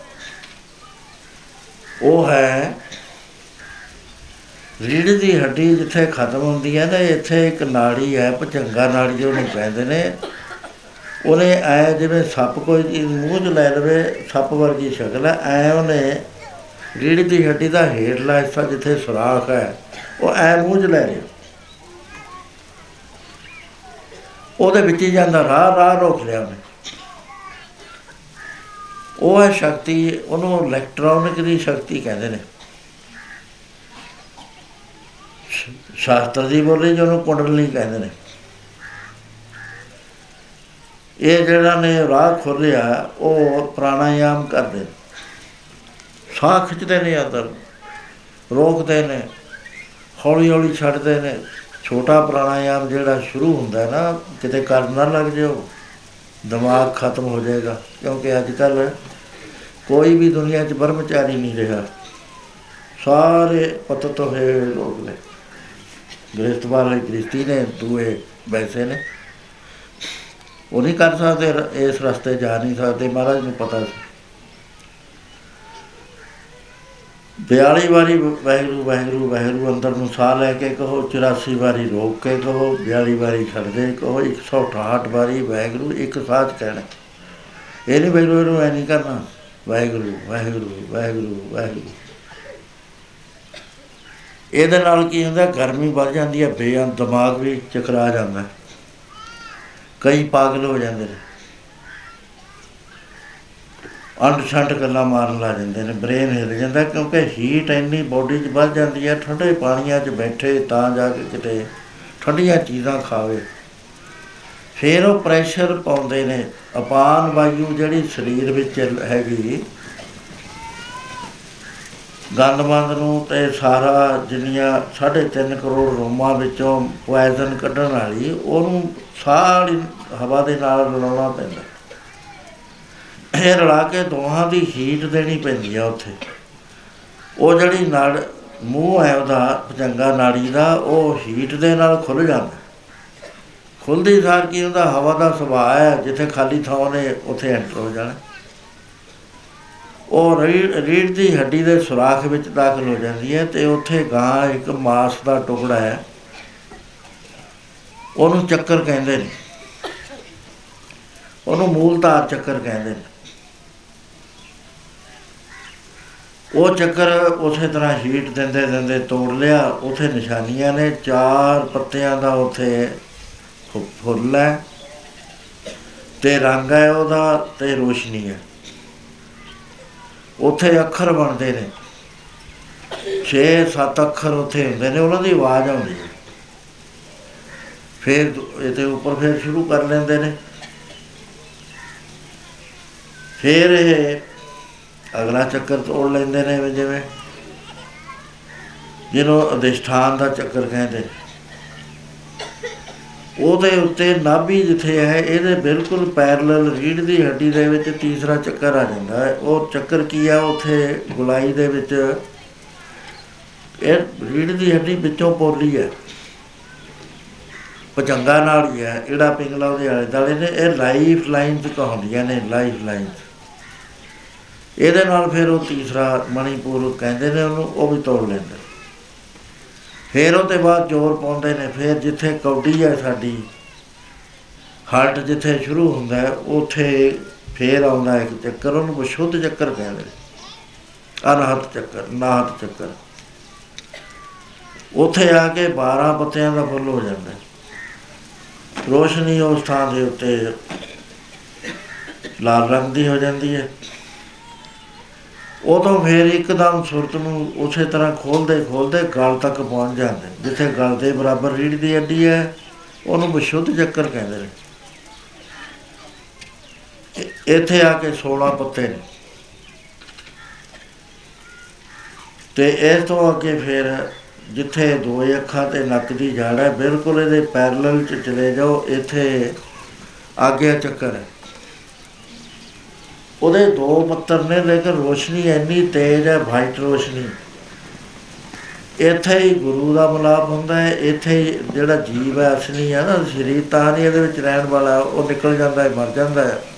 ਜਿੰਨਾ ਚਿਰ ਹੁੰਦਾ, ਉਹਨਾਂ ਚਿਰ ਕਹਿੰਦੇ ਨੇ ਜਿਉਂਦਾ ਉਹ ਮਿਲ ਜਾਂਦਾ ਇਥੋਂ ਫਿਰ ਗੁਰੂ ਜੇ ਧਾਰਿਆ ਹੋਇਆ, ਮਦਦ ਕਰਦਾ ਇਹਨੂੰ ਤਰੁਕਤੀ ਵਿੱਚੋਂ ਲਗਾਉਂਦਾ ਉਹਦੇ ਅੱਗੇ ਗੁਰੂ ਫੇਰ ਰਾਖੀ ਕਰਦਾ ਫੇਰ ਸੰਸਰਾਰ ਦਲ 1000 ਦਲ ਦਾ ਫੁੱਲ ਹੈ, ਉੱਥੇ ਵਾਈਟ ਰੋਸ਼ਨੀ ਹੈ। ਉੱਥੇ ਸ਼ਕਤੀਆਂ ਸ਼ਕਤੀਆਂ ਨੇ ਬੇਅੰਤ। ਲੋਕ ਇਕੱਠੇ ਹੋ ਜਾਂਦੇ ਨੇ ਫਿਰ ਆਲੇ ਦਾਲੇ ਵੀ, ਇਹ, ਇਹਦਾ ਬਚਨ ਲੋ ਇਹ ਐ ਹੋ ਜਾਂਦਾ, ਐ ਹੋ ਜਾਂਦਾ, ਪਰ ਉਹਨੂੰ ਘਾਟਾ ਬਹੁਤ ਪੈਂਦਾ, ਬਚਨ ਬਚਨ ਦੇ ਕੇ ਇਹਦਾ ਮੱਖੀਆਂ ਜਿਵੇਂ ਸ਼ਾਇਦ ਕੱਢ ਕੇ ਲੈ ਜਾਂਦੀਆਂ ਫੁੱਲਾਂ ਚੋਂ ਲੋਕ ਐ ਲੈ ਜਾਂਦੇ ਖਾਲੀ ਕਰ ਜਾਂਦੇ ਨੇ ਨਿੰਬੂ ਦਾ ਰਸ ਨਿਕਲ ਜਾਂਦਾ ਥੋਥਾ ਹੋਇਆ, ਫਿਰ ਕਿਸੇ ਕੰਮ ਦਾ ਨਹੀਂ ਰਹਿੰਦਾ ਛੱਡ ਦਿੰਦੇ ਨੇ ਫਿਰ ਲੋਕ ਵੀ, ਉਹਨੂੰ ਵੀ ਹੁਣ ਨਹੀਂ, ਇਹ ਤੇ ਰਹੀ ਨਹੀਂ ਸਕਦੀ ਉਸ ਤੇ ਅੱਗੇ ਫਿਰ ਦਸਵਾਂ ਦਵਾਰ ਆਉਂਦਾ। ਮਹਾਰਾਜ ਕਹਿੰਦੇ, ਦਸਵਾਂ ਦਵਾਰ ਨੌ ਦਰਵਾਜ਼ੇ ਕਾਇਆ ਕੋਟ ਹੈ, ਦਸਵਾਂ ਗੁਪਤ ਰਖੀਜਾ ਇੱਥੇ ਪਹੁੰਚਦੇ ਸੀਗੇ। ਇੱਥੇ ਉਹ ਅੱਖ ਲੱਗੀ ਹੋਈ ਹੈ, ਜਿਹਦੇ ਨਾਲ ਰੱਬ ਦੇ ਦਰਸ਼ਨ ਹੁੰਦੇ ਨੇ। ਖੁਰਦਬੀਨ ਹੈ। ਦੂਰਬੀਨ ਹੈ, ਉਹ ਦੂਰ ਤੱਕ ਦੇਖਦੀ ਹੈ, ਸਾਰਾ ਬ੍ਰਹਮੰਡ ਦੇਖਦੀ ਹੈ। ਉਹਦੇ ਮੂਰੇ ਨਾ ਕੋਈ ਕੰਧ ਹੈ, ਨਾ ਕੋਠਾ ਹੈ, ਨਾ ਕੋਈ ਦੂਰੀਆਂ ਨੇ, ਜਿੱਥੇ ਜੀ ਕਰਦਾ ਦੇਖ ਸਕਦਾ, ਅਮਰੀਕਾ ਚ ਹੁਣ ਦੇਖਣਾ, ਉੱਥੇ ਹੀ ਦੇਖ ਲਓ ਬਹੁਤ ਵਾਰੀ ਮੈਂ ਦੱਸੀਆਂ ਐਸੀਆਂ ਮਸਾਲਾਂ, ਵੀ ਐਂ ਦੇਖ ਲੈਂਦੇ ਗੁਰੂ ਸਾਹਿਬ ਨੇ ਦੇਖ ਲਿਆ ਵੀ ਜੋਗਾ ਸਿੰਘ ਤਾਂ ਚੱਲਿਆ ਬੇਸ਼ਵਾ ਦੇ ਘਰ ਵੱਲ ਮਹਾਰਾਜ ਉਹ ਤੋਂ ਪਹਿਲਾਂ ਹੀ ਖੜ ਗਏ ਉੱਥੇ ਜਾ ਕੇ। ਦੇਖ ਰਹੇ ਸਿੱਖ ਨੂੰ ਕੀ ਕਰ ਰਹੇ ਆ। ਸਭ ਸਿੱਖਾਂ ਨੂੰ ਦੇਖ ਰਹੇ ਆ, ਤੁਹਾਨੂੰ ਦੇਖ ਰਹੇ ਆ, ਮੈਨੂੰ ਦੇਖ ਰਹੇ ਨੇ। ਸਭ ਦਾ ਨਾਮ ਜਾਣਦੇ ਨੇ। ਮਾਤਮਾ ਨੂੰ ਦੱਸ ਦਿੰਦੇ ਨੇ ਵੀ ਫਲਾਣੇ ਦੀ ਡਿਊਟੀ ਅਸੀਂ ਉੱਥੇ ਲੈ ਜਾਏ ਸਭ ਡਿਊਟੀਆਂ ਗੁਰੂ ਮਹਾਰਾਜ ਵੱਲੋਂ ਲੱਗਦੀਆਂ ਇਹ ਰਸਤਾ ਤਾਂ ਨਹੀਂ ਹੁਣ ਰਿਹਾ, ਕਿਉਂਕਿ ਔਖਾ ਬਹੁਤ ਹੈ। ਹੁਣ ਤਾਂ ਜਦ ਪੈਦਲ ਚੱਲਦੇ ਸੀ ਪੁਰਾਣੇ ਜ਼ਮਾਨੇ 'ਚ, ਅੱਜ ਕੱਲ ਹਵਾਈ ਜਹਾਜ਼ ਆ ਗਏ। ਹੁਣ ਪੈਦਲ ਚੱਲਣ ਦੀ ਲੋੜ ਨਹੀਂ, ਹੁਣ ਸਮੁੰਦਰਾਂ ਦੇ ਉੱਤੇ ਕਿਸ਼ਤੀ ਦੇ ਵਿੱਚ ਹੀ ਲੰਘਣ ਦੀ ਲੋੜ ਨਹੀਂ। ਹੁਣ ਜਿਹੜੀ ਲੋੜ ਹੈ, ਉਹ ਮਹਾਰਾਜ ਨੇ ਗੁਰੂ ਨਾਨਕ ਸਾਹਿਬ ਨੇ ਸਭ ਕੁਝ ਦੇ ਕੇ ਨਾਮ ਮਾਰਗ ਲਿਆਂਦਾ, ਆਤਮ ਮਾਰਗ। ਆਤਮ ਮਾਰਗ ਦੇ ਵਿੱਚ ਰਹਿਤਾ ਨਹੀਂ। ਉਹਦੇ ਚ ਸਵਾਹ ਨਹੀਂ ਜਾਣਨੇ ਪੈਂਦੇ, ਰਹਿਤਾ ਰੱਖਣੀਆਂ ਪੈਂਦੀਆਂ। ਉਹ ਰਹਿਤਾ ਬਹੁਤ ਵਾਰੀ ਆਤਮ ਮਾਰਗ ਵਿੱਚ ਛਪਦੀਆਂ ਹੀ ਰਹਿੰਦੀਆਂ ਹਮੇਸ਼ਾ ਹੀ। ਕਦੇ ਕਿਸੇ ਰੂਪ ਚ, ਕਦੇ ਕਿਸੇ ਰੂਪ ਤਾਂ ਕਿ ਸਾਨੂੰ ਪਤਾ ਲੱਗਦਾ। ਉਹਨਾਂ ਦਾ ਨਾਮ ਹੈ ਸਮਤੇ ਦਾ। ਇੱਕ ਉਹ ਹੁੰਦੀਆਂ ਨੇ ਜਿਹੜੀਆਂ ਨਾਲ ਇੰਦਰੀਆਂ ਰੁਕੀਆਂ ਜਾਂਦੀਆਂ ਨੇ, ਇੱਕ ਉਹ ਹੁੰਦੀਆਂ ਨੇ ਕਿ ਜਿਹਨਾਂ ਦੇ ਨਾਲ ਕਰਮ ਇੰਦਰੀਆਂ ਸਰੀਰ ਨੂੰ ਮਾੜੇ ਕੰਮਾਂ ਤੋਂ ਰੋਕਿਆ ਜਾਂਦਾ ਉਹਦੇ ਨਾਲ ਸੁਰਤ ਨੂੰ ਫੜਨਾ ਪੈਂਦਾ, ਜਿਹੜੀ ਸਾਡੇ ਅੰਦਰ ਸੁਰਤ ਹੈ, ਦੌੜੀ ਫਿਰਦੀ ਹੈ। ਮਨ ਦੇ ਨਾਲ ਰਲੀ ਹੋਈ ਹੈ ਸੁਰਤ। ਰਾਤ ਨੂੰ ਨਹੀਂ ਟਿਕਦੀ ਇਹ। ਮਨ ਮਨ ਉਹਨੂੰ ਠਾਲ ਲੈਂਦਾ, ਸੁਪਨੇ ਸੁਪਨੇ ਸੁਪਨੇ ਸੁਪਨੇ। ਦੁਨੀਆ ਬਣਾ ਲੈਂਦਾ ਨਵੀਂ। ਉਹ ਸੁਰਤ ਨੂੰ ਫੜਨਾ ਪੈਂਦਾ ਸੁਰਤ ਫੜ ਕਾਦੇ ਨਾਲ ਹੁੰਦੀ ਹੈ? ਕਿਸੇ ਚੀਜ਼ ਨਾਲ ਤਾਂ ਫੜ ਨਹੀਂ ਆਉਂਦੀ। ਉਹ ਸ਼ਬਦ ਦੀ ਧੁੰਦੇ ਨਾਲ ਲੱਗਦੀ ਹੈ। ਕੀਰਤਨ ਦੇ ਵਿੱਚ ਉਹ ਬਹੁਤ ਟਿਕਾਣੇ ਤੇ ਆ ਜਾਂਦੀ ਹੈ। ਕੀਰਤਨ ਗਾਓ ਤੁਸੀਂ, ਪਿਆਰ ਦੇ ਨਾਲ ਪੜੋ ਉਹ ਸੁਰਤ ਕੇਂਦਰਿਤ ਹੋਣੀ ਸ਼ੁਰੂ ਹੋ ਜਾਂਦੀ ਹੈ, ਇਕੱਠੀ ਹੋਣੀ ਸ਼ੁਰੂ ਹੋ ਜਾਂਦੀ ਉਹ ਸੁਰਤ ਫੇਰ ਉੱਪਰ ਨੂੰ ਚੜਦੀ ਹੈ ਕਿਉਂਕਿ ਸ਼ਬਦ ਵਾਹਿਗੁਰੂ ਦੇ ਦਰ ਤੋਂ ਆਉਂਦਾ ਉਹ ਉਸੇ ਦਰ ਵੱਲ ਨੂੰ ਖਿੱਚਦਾ ਤੁਰਿਆ ਜਾਂਦਾ ਨਾਲ ਲੈ ਕੇ ਸੁਰਤ ਨੂੰ। ਮਹਾਰਾਜ ਕਹਿੰਦੇ ਸਾਰਿਆਂ ਨੂੰ ਸੁਖਾਲਾ ਹੈ ਕਲ ਜੁਗ ਨਾਨਕ ਨਾਮ ਸੁਖਾਲਾ। ਸੋ ਮੈਂ ਇੰਨੀ ਬੇਨਤੀ ਤਾਂ ਕਰੀ ਹੈ ਕਿ ਸਮਝ ਵਿੱਚ ਆ ਜਾਏ ਵੀ ਇਹ ਸਾਡਾ ਜਿਹੜਾ ਸਰੀਰ ਹੈ ਨਾ ਐਵੇਂ ਨਹੀਂ ਹੈ, ਰੋਟੀਆਂ ਰੋਟੀਆਂ ਖਾਣ ਵਾਸਤੇ, ਬਾਲ ਬੱਚੇ ਪੈਦਾ ਕਰਕੇ ਜ਼ਮੀਨਾਂ ਖਰੀਦਣ ਵਾਸਤੇ। ਇਹ ਤਾਂ ਬੜੀ ਮੁਸ਼ਕਲ ਦੇ ਨਾਲ ਸਾਨੂੰ ਪ੍ਰਾਪਤ ਹੋਇਆ। ਇਹ ਮਿਲਿਆ ਵੈਗਰੂ ਨੂੰ ਮਿਲਣ ਵਾਸਤੇ, ਜੇ ਤਾਂ ਮਿਲ ਗਏ ਆਉਣਾ ਜਾਣਾ ਖਤਮ ਹੋ ਗਿਆ, ਨਹੀਂ ਪਿਆਰਿਓ, ਉਹੀ ਚੱਕਰ ਫੇਰ ਸ਼ੁਰੂ ਹੋ ਜਾਣਾ। ਜੇ ਕਹੇ ਅਸੀਂ ਤਾਂ ਸਾਰਾ ਜ਼ੋਰ ਲਾ ਰਹੇ ਹਾਂ ਵੀ ਮਿਲਦਾ ਤਾਂ ਹੈ ਨਹੀਂ, ਮਿਲਦਾ ਨਹੀਂ ਉਹ। ਜਨਮ ਜਨਮਾਤਰਾ ਦਾ ਤਪ ਕਰਨਾ ਪੈਂਦਾ। ਕਿਹਾ ਜਾਂਦਾ ਕਿ ਧੰਨੇ ਨੇ ਕਿਹਾ, ਮਨ ਚ ਆ ਗਿਆ ਵੀ ਲੈ ਮੈਂ 2.5 ਘੰਟੇ ਬੈਠਾ, ਰੋਇਆ ਰਹਾ, ਰੱਬ ਮਿਲ ਗਿਆ। ਬੇਟਾ ਸੁਖਾਲਾ ਹੀ ਹੈ। ਪਰਮੇਸ਼ਰ ਨੂੰ ਹੋਰ ਸਭ ਚੀਜ਼ਾਂ ਪਾਉਂਦੀਆਂ ਬੰਦੇ ਦਾ ਅਪਮਾਨ ਨਹੀਂ ਪਾਉਂਦਾ, ਕਿਉਂਕਿ ਉਹੀ ਵੱਖਰਾ ਕਰਦਾ ਪਰਮੇਸ਼ਰ ਨਾਲ। ਪ੍ਰਭੂ ਕਹਿਣ ਲੱਗੇ, ਧੰਨਿਆ, ਕੀ ਖਿਆਲ ਕਰਦਾ ਹੈ ਤੂੰ ਗਲਤ ਇੱਕ ਜਨਮ ਨਾ, ਆ ਤੈਨੂੰ ਦਿਖਾਉਂ। ਸੌ ਜਨਮ ਦੇਖਿਆ, ਕਿਤੇ ਪੁੱਠਾ ਲੜਕਦਾ, ਕਿਤੇ ਪਾਣੀ 'ਚ ਬੈਠਾ, ਕਿਤੇ ਰੋਂਦਾ, ਕਿਤੇ ਸੇਵਾ ਕਰਦਾ, ਕਿਤੇ ਕੁਛ ਕਰ ਰਿਹਾ, ਕਿਤੇ ਸਾਧਨਾ ਕਰ ਰਿਹਾ। ਕਹਿੰਦੇ, ਪਿਆਰਿਆ, ਜਿੰਨੀ ਦੇਰ ਤੱਕ ਅੰਦਰ ਪੂਰੀ ਸੁਚ ਨਹੀਂ ਆਉਂਦੀ, ਨਿਰਮਲਤਾ ਨਹੀਂ ਆਉਂਦੀ, ਮੈਂ ਨਹੀਂ ਪ੍ਰਗਟ ਹੋਇਆ ਕਰਦਾ। ਰਹਿਦਾ ਮੈਂ ਅੰਦਰ ਹੀ ਆ ਪਰ ਮਨੁੱਖ ਦੇ ਅੰਦਰ ਦੁਰਗੰਧ ਹੈ ਬੇਅੰਤ ਜਦ ਤੱਕ ਇਹ ਦੁਰਗੰਧ ਬਾਹਰ ਕੱਢ ਕੇ ਸੁਗੰਧੀ ਨਹੀਂ ਪੈਦਾ ਕਰਦਾ, ਹੁਣ ਇਹ ਹੁੰਦਾ ਵੀ ਸੁਗੰਧੀ ਕਿੱਥੋਂ ਪੈਦਾ ਕਰੀਏ? ਫੁੱਲ ਅੰਦਰ ਲੈ ਜੀਏ ਨਹੀਂ, ਇੱਕ ਐਸਾ ਥਾਂ ਹੈ ਸਾਡੇ ਜਿੱਥੇ ਸੁਗੰਧੀ ਉਹ ਸੁਗੰਧੀ ਹੈ। ਆਪਣੇ ਆਪ ਨੱਕ ਨੂੰ ਬਾਹਰ ਵੀ ਆਉਣ ਲੱਗ ਜਾਂਦੀ ਹੈ। ਉਹ ਦਿਵਨਾਸ਼ਕਾ ਖੁੱਲਦੀ ਹੈ। ਪਵਿੱਤਰਤਾ ਆ ਜਾਂਦੀ ਹੈ। ਫੇਰ ਸੁਰਤੀ ਪਰਮੇਸ਼ਰ ਵੱਲ ਜਾਂਦੀ ਹੈ। ਸ਼ਬਦ ਸੁਰਤ ਭਵ ਸਾਗਰ ਤਰੀਏ ਨਾਨਕ ਨਾਮ ਬਖਾਣੇ ਸੋ ਇਸ ਤਰ੍ਹਾਂ ਦੇ ਨਾਲ ਇਹ ਮਾਨਸ ਜਨਮ ਬਹੁਤ ਹੀ ਦੁਰਲਭ ਆਪਾਂ ਨੂੰ ਪ੍ਰਾਪਤ ਹੋਇਆ ਤੁਹਾਡਾ ਸੰਗਤ ਚ ਆ ਜਾਣਾ, ਇਹ ਗੁਰੂ ਮਹਾਰਾਜ ਦੀ ਅਪਾਰ ਕਿਰਪਾ ਹੈ। ਤੁਹਾਡੇ ਕਰਮ ਜਾਗੇ ਹੋਏ ਨੇ, ਫਲ ਦੇਣ ਨੂੰ ਸਮਰੱਥ ਹੋ ਰਹੇ ਨੇ। ਅਚਾਨਕ ਨਹੀਂ ਕੋਈ ਸਤਸੰਗ ਚ ਆਇਆ ਕਰ ਜੇ ਆਵੇ ਉਹ ਲੈਂਦਾ, ਲੈਣਾ ਦੇਣਾ, ਉਹਨੂੰ ਕੁਝ ਨਹੀਂ ਹੁੰਦਾ। ਉਹਦੀ ਸੁਰਤ ਨੱਠ ਜਾਂਦੀ ਹੈ, ਟਿਕਦੀ ਨਹੀਂ ਹੈ। ਸੋ ਕੱਲ ਮੈਂ ਬੇਨਤੀ ਕਰਦਾ ਸੀ, ਬੜੀ ਲੰਮੀ ਚੌੜੀ ਬੇਨਤੀ ਕਰੀ ਸੀ। ਮਹਾਰਾਜ ਨੇ ਸਿਆਣੇ ਦੀ ਮਿਸਾਲ ਨਹੀਂ ਦਿੱਤੀ ਕਿਸੇ ਦੀ। ਇੱਕ ਬੱਚੇ ਦੀ ਮਿਸਾਲ ਦਿੱਤੀ ਹੈ। ਕਹਿੰਦੇ 5 ਸਾਲ ਦਾ ਸੀ ਸਾਰੇ। ਪਾਂਚ ਵਰਗ ਕੋ ਅਨਾਥ ਤਰੂ ਵਾਰਗ ਨਾ ਉਹਦਾ ਕੋਈ ਬਾਲੀਵਾਰ ਸੀ, ਅਨਾਥ ਪਿਓ ਨੇ ਵੀ ਕੱਢਿਆ ਹੋਇਆ, ਮਾਂ ਪਿਆਰੀ ਗਰੀਬਣੀ ਸੀ। ਤੇ ਜਦੋਂ ਨੇ ਬੰਦਗੀ ਕੀਤੀ, ਕਹਿੰਦੇ ਅਮਰ ਅਵਸਥਾ ਉਟਾਰੀ, ਸਭ ਤੋਂ ਉੱਤਮ ਅਵਸਥਾ ਪ੍ਰਾਪਤ ਹੋ ਗਈ। ਟਲ ਭਇਓ ਤੂੰ ਜਾ ਕੇ ਸਿਮਰਨ ਆਰ ਨਿਰਪੈ ਪਦ ਪਾਇਆ, ਦੁੱਖ ਹਰਤਾ ਇਹ, ਵਿਦ ਕੋ ਸੁਆਮੀ ਤੈ ਕਾਹੇ ਵਿਸਰਿਆ, ਤੇਰੇ ਤਾਂ ਚਿੱਤ ਚੇਤੇ ਨਹੀਂ ਆਉਂਦਾ। ਕਾਤੋਂ ਭੁੱਲਿਆ? ਜਿਨ ਐਸਾ ਨਾਮ ਚੇ, ਨਾਮ ਨਾ ਚੇਤੇ ਉਸੇ ਕਾਹੇ ਜਗ ਆਏ ਰਾਮ ਦਾ। ਹੁਣ ਮਾਤਾ ਦੇ ਕੋਲ ਉਸਨੇ ਸਵਾਲ ਕਰਿਆ, ਕਿਉਂਕਿ ਥੱਪੜ ਲੱਗੇ ਵਿਚਾਰਾ ਬੇਇੱਜ਼ਤ ਹੋ ਗਿਆ, ਗੋਦੀ ਚੋਂ ਖਿੱਚ ਲਿਆ, ਰੋਂਦਾ ਮਾਂ ਕੋਲ ਆਉਂਦਾ। ਮਾਂ ਨੇ ਕਿਹਾ ਵੀ, ਮਾਂ ਨੂੰ ਪੁੱਛਿਆ, ਕਹਿੰਦਾ ਮੈਨੂੰ ਐ ਮਾਰਿਆ ਪਟਕਾ ਕੇ, ਨਾਲੇ ਆ ਗੱਲ ਕਹੀ ਵੀ ਜੇ ਗੋਦੀ 'ਚ ਬਹਿਣਾ ਸੀ ਤਾਂ ਤੂੰ ਮੇਰੇ ਪੇਟ 'ਚੋਂ ਜਨਮ ਲੈਂਦਾ। ਉਹਦੇ ਪੇਟ 'ਚੋਂ ਕਿਉਂ ਜਨਮ ਲਿਆ? ਮਾਤਾ, ਉਹ ਕੌਣ ਹੈ? ਤੂੰ ਕੌਣ ਹੈ? ਕਹਿਣ ਲੱਗੀ, ਬੇਟਾ, ਸੁਬਾਣੀ ਹੈ ਜਨਮ ਦੀ। ਮੈਂ ਹਾਂ ਤਾਂ ਪਠਰਾਣੀ ਪਰ ਮੇਰੇ ਕੋਲ ਤਪ ਨਹੀਂ ਸੀ, ਤਪ ਦੀ ਘਾਟ ਸੀ। ਇਸ ਕਰਕੇ ਮੈਨੂੰ ਜੰਗਲ ਬਨਵਾਸ ਦੇ ਦਿੱਤਾ। ਨਾਮ ਨਾ ਭਗਤੀ ਕਰਨ ਦਾ ਦਿੱਤਾ। ਹੁਣ ਉਹਦਾ ਅਗਲਾ ਸਵਾਲ ਸੀ ਵੀ ਜਾਤਾ ਆਪਾਂ ਨਾਮ ਨਹੀਂ ਜਪਿਆ, ਹੁਣ ਦੱਸੋ ਕਿਸੋਂ ਦਮ ਤੇ ਰਾਜ ਮਿਲਿਆ? ਕੋਈ ਹੈ ਤਰੀਕਾ ਜਿਹਦੇ ਨਾਲ ਰਾਜ ਮਿਲ ਜਾਂਦਾ? ਮੇਰਾ ਹੱਕ ਮੈਨੂੰ ਮਿਲ ਜਾਵੇ, ਕੋਈ ਤਰੀਕਾ ਹੈ ਦੁਨੀਆ 'ਚ? ਤੇ ਦੂਸਰਾ ਜਿਹੜੇ ਸਾਰੇ ਨਾਲ ਬੈਰ ਕਰ ਰਹੇ ਨੇ, ਪਿਤਾ ਬੈਰ ਕਰ ਰਿਹਾ ਹੈ, ਮਾਤਾ ਬੈਰ ਕਰ ਰਹੀ ਹੈ, ਵੀ ਇਹ ਮਿੱਤਰ ਕਿਵੇਂ ਹੋਣਗੇ? ਸ਼ਤਰੂ ਤੇ ਹੋਵਣ ਸਭ ਮਿੱਤਾ ਕੋਈ ਵੀ ਦੁਨੀਆ ਦੇ ਅੰਦਰ ਬੈਰੀ ਨਾ ਰਹੇ, ਸਾਰੇ ਮਿੱਤਰ ਹੋ ਜਾਣ। ਉਸ ਵੇਲੇ ਮਾਂ ਉਸ ਦੇ ਸਵਾਲ ਦਾ ਜਵਾਬ ਇਸ ਤਰ੍ਹਾਂ ਦਿੰਦੀ ਹੈ ਪੜੋ ਪਿਆਰ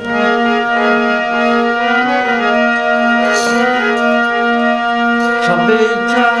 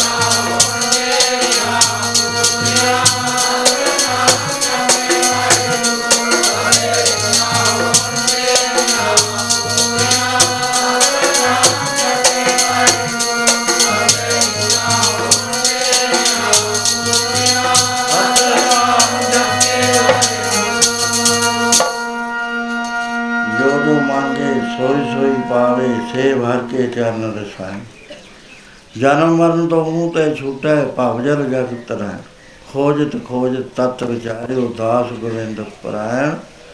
ਅਬਨਾਸ਼ੀ ਖੇਮ ਚਾਹੇ ਜੇ ਨਾਨਕ ਸਦਾ ਸੇਵਨ ਨਾ ਰਹਿ। ਜੋ ਸੁਖ ਕੋ ਚਾਹੇ ਸਦਾ ਸ਼ਰਨ ਰਾਮ ਕੀ ਦੇ ਬੇਟਾ, ਸਾਰਿਆਂ ਸੁੱਖਾਂ ਦੇ ਦੇਣ ਵਾਲਾ, ਸਾਰੀਆਂ ਆਸਾਂ ਪੂਰਨ ਕਰਨ ਵਾਲਾ ਇਹ ਸੰਸਾਰ ਦਾ ਮਾਲਕ। ਵਾਹਿਗੁਰੂ ਹੈ, ਪ੍ਰਭੂ ਹੈ, ਨਾਰਾਇਣ ਹੈ ਗੋਬਿੰਦ ਹੈ, ਅੱਲਾ ਹੈ, ਕੁਛ ਕਹਿ ਲੋ ਉਹਦਾ ਜੇ ਨਾਮ ਜਪੇ, ਉਹਦਾ ਧਿਆਨ ਹਿਰਦੇ 'ਚ ਬੈਠ ਜਾਵੇ, ਜੋ ਮੰਗਦਾ ਹੈ ਉਹ ਪੂਰਾ ਹੋ ਜਾਂਦਾ। ਪ੍ਰਭ ਕੈ ਸਿਮਰਨ, ਪੂਰਨ ਆਸਾ। ਕੋਈ ਆਸਾ ਬਕਾਇਆ ਨਹੀਂ ਰਹਿੰਦੀ ਉਹਦੇ ਪਿਆਰਿਆਂ ਤੋਂ ਜੇ ਪਿਆਰਿਆਂ ਦੀ ਸੇਵਾ ਕਰੋ, ਤਾਂ ਚਾਰ ਚੀਜ਼ਾਂ ਮਿਲ ਜਾਂਦੀਆਂ, ਧਰਮ, ਅਰਥ, ਕਾਮ, ਮੋਖ। ਗੁਰੂ ਦੀ ਸੇਵਾ ਕਰੋ, ਕੋਈ ਅੰਤੇ ਨਹੀਂ ਰਹਿੰਦਾ। ਤੀਰਥ ਤੇ ਜਾਵੋ, ਇੱਕ ਫਲ ਮਿਲਦਾ ਹੈ। ਤੀਰਥ ਕੀਏ ਇੱਕ ਫਲ, ਸੰਤ ਮਿਲੇ ਫਲ ਚਾਰ। ਗੁਰੂ ਮਿਲੇ ਫਲ ਅਨੇਕ ਹੈ, ਕਹਿਤ ਕਬੀਰ ਵਿਚਾਰ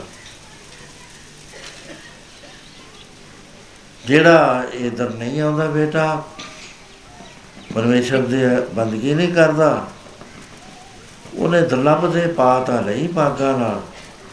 ਪਰ ਜੇ ਨਾਮ ਨਹੀਂ ਜਪਦਾ, ਤਾਂ ਉਹ ਆਤਮ ਕਰਤੀ ਹੈ। ਫਰਮਾਨ ਹੈ, ਦੁਰਲਭ ਦੇ ਪਾਈ ਬੜ ਭਾਗੀ। ਨਾਮ ਨਾ ਜਪੇ ਤੇ ਆਤਮ ਕਰਤੀ ਮਰਨਾ ਜਾਈ ਜਿਨ ਬਿਸਰਤ ਨਾ, ਨਾਮ ਬਿਨ ਜੀਵਨ ਕੌਣ ਕਾ। ਖਾਤ ਪੀਤ ਖੇਲ ਦ੍ਰਿਸ਼ਟਾ ਕਵਨ ਅਰਥ ਮਿਰਤਕ ਸਿਗਾ ਜੋ ਨਾ ਸੁਨੇ ਜਸ ਪਰਮਾਨੰਦਾ, ਪਸ ਪੰਖੀ ਤ੍ਰਿਗਤ ਜੋਮ ਤੇ ਬੰਦਾ।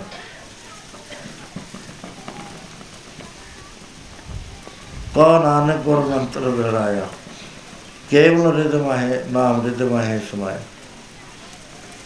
ਜਪਣ ਦਾ ਫਾਇਦਾ ਤੇ ਨਾ ਜਪਣ ਦਾ ਨੁਕਸਾਨ। ਜਿਸ ਤੋਂ ਆਵੇ ਚਿੱਤ, ਤਿਸ ਨੂੰ ਸਦਾ ਸੁਖ, ਦੁਨੀਆ ਸੁਖ ਭਾਲਦੀ ਫਿਰਦੀ ਹੈ।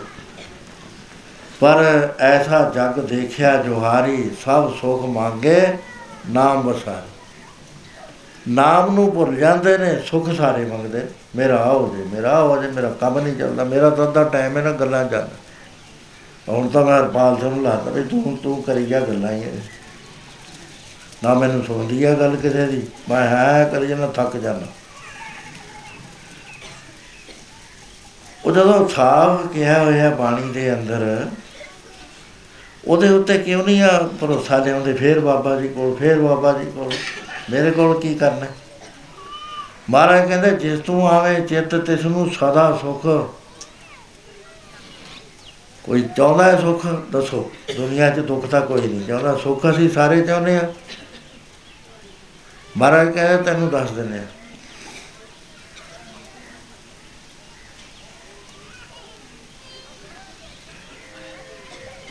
ਐ ਪੜ੍ਹ ਲਓ ਤੇ ਯਾਦ ਰਹਿ ਤੁਹਾਡੇ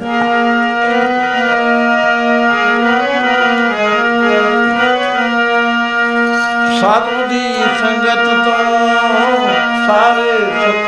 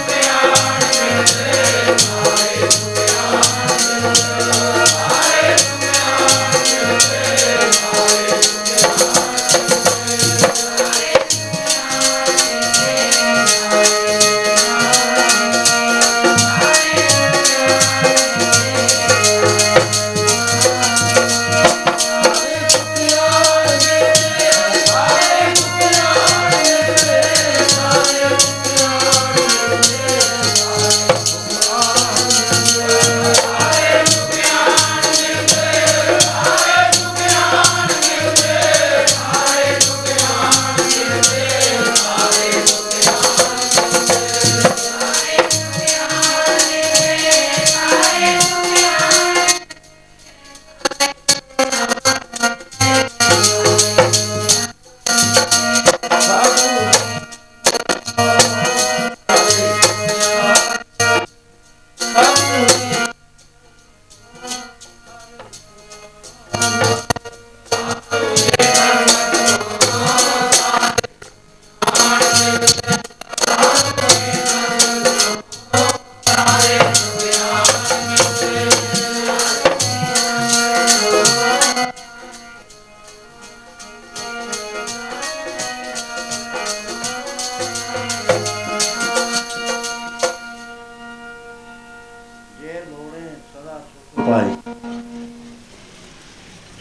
ਕਹਿੰਦੇ ਚਾਹੁੰਦਾ ਇਹਨੂੰ ਤੈਨੂੰ ਵੀ ਸਦਾ ਹੀ ਤਾਂ ਤੈਨੂੰ ਅਸੀਂ ਦੱਸ ਦਿੰਦੇ ਆ ਭੇਦ ਦੀ ਗੱਲ, ਸਾਧੂ ਸੰਗਤ ਗੁਰੇ ਬਤਾਏ। ਗੁਰੂ ਨੇ ਦੱਸ ਦਿੱਤਾ ਵੀ ਸਾਧੂ ਦੀ ਸੰਗਤ ਕਰ ਜੇ ਸਾਰੇ ਸੁਖ ਚਾਹਣ ਹੁਣ ਐਦੂ ਕਹਾ ਤਾਂ ਕੋਈ ਗੱਲ ਨਹੀਂ ਹੈ, ਫੇਰ ਆ ਕੇ ਬਾਬਾ ਜੀ ਸਾਡਾ ਕੰਮ ਨਹੀਂ ਚੱਲਦਾ ਜੀ, ਅਸੀਂ ਦੁਖੀ ਬਹੁਤ ਆ। ਉਹ ਸਾਧੂ ਦੱਸਦੇ ਨੇ ਕਹਾ ਨੁਸਕੇ ਉਹ ਕਹਿੰਦੇ, ਜਿਸ ਤੋਂ ਆਵੇਂ ਚਿੱਤ, ਤਿਸ ਨੂੰ ਸਦਾ ਸੁਖ। ਜਿਸ ਤੋਂ ਆਵੇਂ ਚਿੱਤ, ਤਿਸ ਜਮ ਨਾਹੇ ਦੁਖ। ਜਿਸ ਤੋਂ ਆਵੇਂ ਚਿੱਤ, ਤਿਸ ਕਹੇ ਕਾੜਿਆ। ਜਿਸ ਦਾ ਕਰਤਾ ਮਿੱਤਰ, ਸਭ ਕਾਜ ਸਵਾਰਿਆ। ਮਿੱਤਰ ਬਣਾ ਲਓ ਵੈਗਰੂ ਨੂੰ। ਦਿਨ ਰਾਤ ਮਿੱਤਰ ਦਾ ਧਿਆਨ ਰਹਿੰਦਾ ਹੈ। ਫਰੈਂਡ ਦਾ। ਸਾਰੇ ਹੀ ਜਾਣਦੇ ਨੇ ਇਸ ਗੱਲ ਨੂੰ। ਆਪਣਾ ਪਿਆਰਾ ਹੋਵੇ, ਉਹਦਾ ਧਿਆਨ ਹਰ ਵਕਤ ਰਹਿੰਦਾ ਕਹਿੰਦੇ ਫੇਰ ਕੀ ਹੁੰਦਾ, ਸਾਰੇ ਕੰਮ ਸਮਾਰ ਜਾਂਦਾ ਉਹ। ਉਹ ਚਿੰਤ ਕੰਮ ਕਰੇ ਪ੍ਰਭ, ਤਿਨ ਕੇ ਜਨ ਹਰ ਕਾ ਨਾਮ ਪਿਆਰਾ। ਸਾਰੇ ਕੰਮ ਹੋ ਜਾਂਦੇ ਨੇ, ਜਿਸ ਤੋਂ ਆਵੇਂ ਚਿੱਤ, ਸੋ ਪ੍ਰਵਾਨ ਜਨ ਦਰਗਾਹ ਦੇ ਵਿੱਚ ਪ੍ਰਵਾਨ ਨੇ। ਜਿਸ ਤੋਂ ਆਵੇਂ ਚਿੱਤ, ਬਹੁਤਾ ਤਿਸ ਧਾਰਨ ਧਨ ਦੀ ਗੱਲ ਵੀ ਮਹਾਰਾਜ ਨੇ ਕਰਤੀ। ਕਹਿੰਦੇ ਅਮੀਰ ਹੋ ਜਾਂਦਾ ਜਿਨ੍ਹਾਂ ਦੇ ਅੰਦਰ ਇੰਨਾ ਧਨ ਆਉਂਦਾ ਉਹਦੇ ਕੋਲ। ਮਾਇਆ ਨੱਠ ਨੱਠ ਕੇ ਆਉਂਦੀ ਹੈ। ਜਿਸ ਤੋਂ ਆਵੇਂ ਚਿੱਤ ਤਿੰਨ ਕੁਲ ਉਧਾਰਿਆ। ਜਿਸ ਤੋਂ ਆਵੇਂ ਚਿੱਤ ਸੋ ਵੱਡ ਪਰਵਾਰਿਆ, ਜਿਸ ਤੋਂ ਆਵੇਂ ਚਿੱਤ ਤਿੰਨ ਕੁਲ ਉਧਾਰਿਆ, ਇੱਕ ਹੀ ਕੁਲਾਂ ਦਾ ਆਧਾਰ ਇੱਕ ਤੋਂ ਇੱਕ ਕੁਲ ਦਾ ਆਧਾਰ ਕਰ ਦਿੰਦਾ। 24 ਦਾਦਕਿਆਂ ਦੀਆਂ 20 ਦਾਦਕਿਆਂ ਦੀਆਂ 16 ਜਿੱਥੇ ਵਿਆਹ ਹੈ 12 ਜਿੱਥੇ ਲੜਕਾ ਲੜਕੀ ਵਿਆਹੇ ਨੇ 11 ਜਿਸ ਥਾਂ ਦੇ ਉੱਤੇ ਭੈਣ ਵਿਆਹੀ ਹੈ 9 ਜਿੱਥੇ ਮਾਸੀ ਹੈ 8 ਜਿੱਥੇ ਭੂਆ ਹੈ। ਸਾਰੇ ਕੁੱਲ ਦਾ ਉਧਾਰ ਕਰ ਦਿੰਦਾ ਤੇ ਫਿਰ ਮਹਾਰਾਜ ਕਹਿੰਦੇ, ਉਹਦਾ ਤਾਂ ਕਿਹਾ ਹੋਇਆ ਦਰਗਾਹ ਚੱਲਦਾ ਜਿੱਥੇ ਚਿੱਤ ਚ ਵੈਗਰੂ ਰਹੇ ਲੇਖ ਮੇਟ ਦਿੰਦਾ ਵੈਗਰੂ ਦਰਗਾਹ ਦੇ ਵਿੱਚ ਕਹਿੰਦਾ ਵੀ ਨਹੀਂ, ਇਹ ਨਹੀਂ ਗੱਲ ਆ ਗੱਲ ਕਰ ਇੱਕ ਵਾਰੀ ਸਵਾਲ ਆਇਆ ਮਹਾਪੁਰਸ਼ਾਂ ਸਾਰਿਆਂ ਚ ਪਰਮੇਸ਼ਰ ਦੇ ਸਾਖਸ਼ਾਤ ਹੋ ਕੇ ਵੀ, ਹੈ ਪ੍ਰਭੂ ਤੇ ਤੋਂ ਵੀ ਕੋਈ ਵੱਡਾ ਹੈ? ਤੂੰ ਸਭ ਤੋਂ ਵੱਡਾ ਹੈ। ਤੇ ਤੋਂ ਕੋਈ ਵੱਡਾ ਹੈ? ਚੁੱਪ ਕਰ ਰਹੇ। ਕਹਿਣ ਲੱਗੇ, ਮਹਾਰਾਜ, ਇਹ ਭੇਤ ਆਪ ਖੋਲ ਦੋ। ਉਹ ਕਹਿਣ ਲੱਗੇ ਮੇ ਤੋਂ ਵੱਡੇ ਉਹ ਨੇ, ਪਿਆਰਿਓ, ਜਿਨ੍ਹਾਂ ਦੇ ਆਸਰੇ ਮੈਂ ਰਹਿਣਾ, ਮੈਂ ਪ੍ਰਗਟ ਹੋਣਾ। ਮੈਂ ਤਾਂ ਗੁਪਤਾ, ਮੈਨੂੰ ਤਾਂ ਕੋਈ ਜਾਣ ਹੀ ਨਹੀਂ ਸਕਦਾ।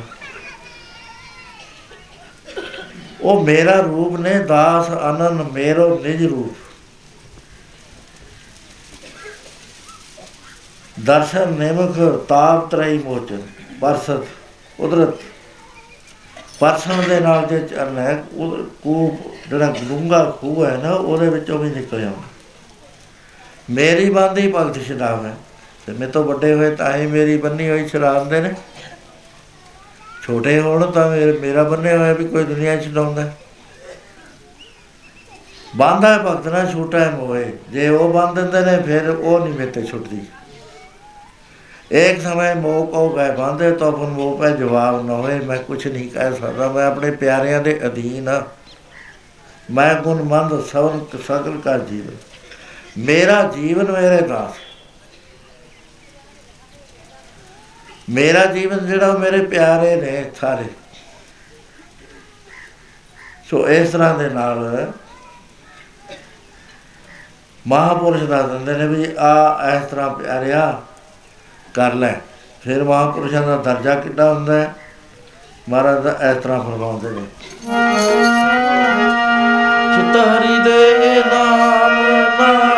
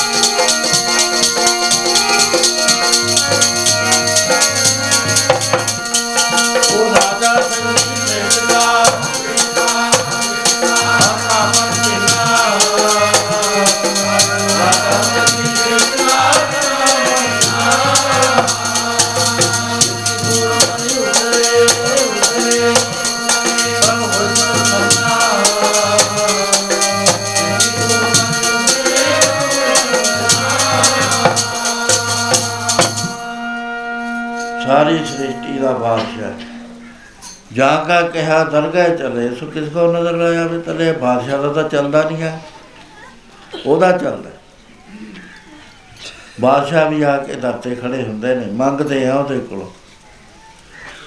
ਸੋ ਮਾਤਾ ਕਹਿਣ ਲੱਗੀ, ਬੇਟਾ, ਪ੍ਰਭੂ ਦਾ ਨਾਮ ਜਪਣ ਨਾਲ ਜਿਸ ਚਿਤਾਵੇ ਸੋਈ ਵੱਡ ਰਾਜਾ। ਉਹ ਵੱਡੇ ਤੋਂ ਵੱਡਾ ਰਾਜਾ ਹੈ, ਜਿਹਦੇ ਚਿੱਤ ਵਿੱਚ ਵੈਗਰੂ ਆ ਜਾਏ। ਮਾਤਾ, ਪਹਿਲਾ ਜਨਮ ਵੀ ਸੀਗਾ, ਕਹਿੰਦੀ, ਹਾਂ ਪੁੱਤਰ। ਇਹ ਸਰੀਰ ਜਦ ਤੇਰਾ ਬਣਿਆ ਨਹੀਂ ਸੀ, ਉਸ ਵੇਲੇ ਤੂੰ ਕਿਸੇ ਹੋਰ ਸਰੀਰ ਵਿੱਚ ਸੀ। ਜਿਸ ਨੂੰ ਮੌਤ ਕਹਿੰਦੇ ਉਹ ਮੌਤ ਨਹੀਂ ਹੁੰਦੀ, ਤਬਾਦਲਾ ਹੋਇਆ ਕਰਦਾ, ਬਦਲੀ ਹੋਇਆ ਕਰਦੀ ਹੈ। ਇੱਕ ਘਰ ਜਿਵੇਂ ਛੱਡ ਕੇ ਦੂਏ ਵਿੱਚ ਚਲਾ ਜਾਵੇ, ਐਵੇਂ ਇਹ ਜੀਵ ਆਤਮਾ ਇੱਕ ਸਰੀਰ ਛੱਡ ਦਿੰਦਾ, ਦੂਏ ਚ ਆ ਜਾਂਦਾ। ਬੇਟਾ ਉਸ ਜਨਮ ਚ ਨਹੀਂ ਨਾ, ਤੈਂ ਕਰਿਆ, ਕੁਛ ਮੈਂ ਕਰਿਆ।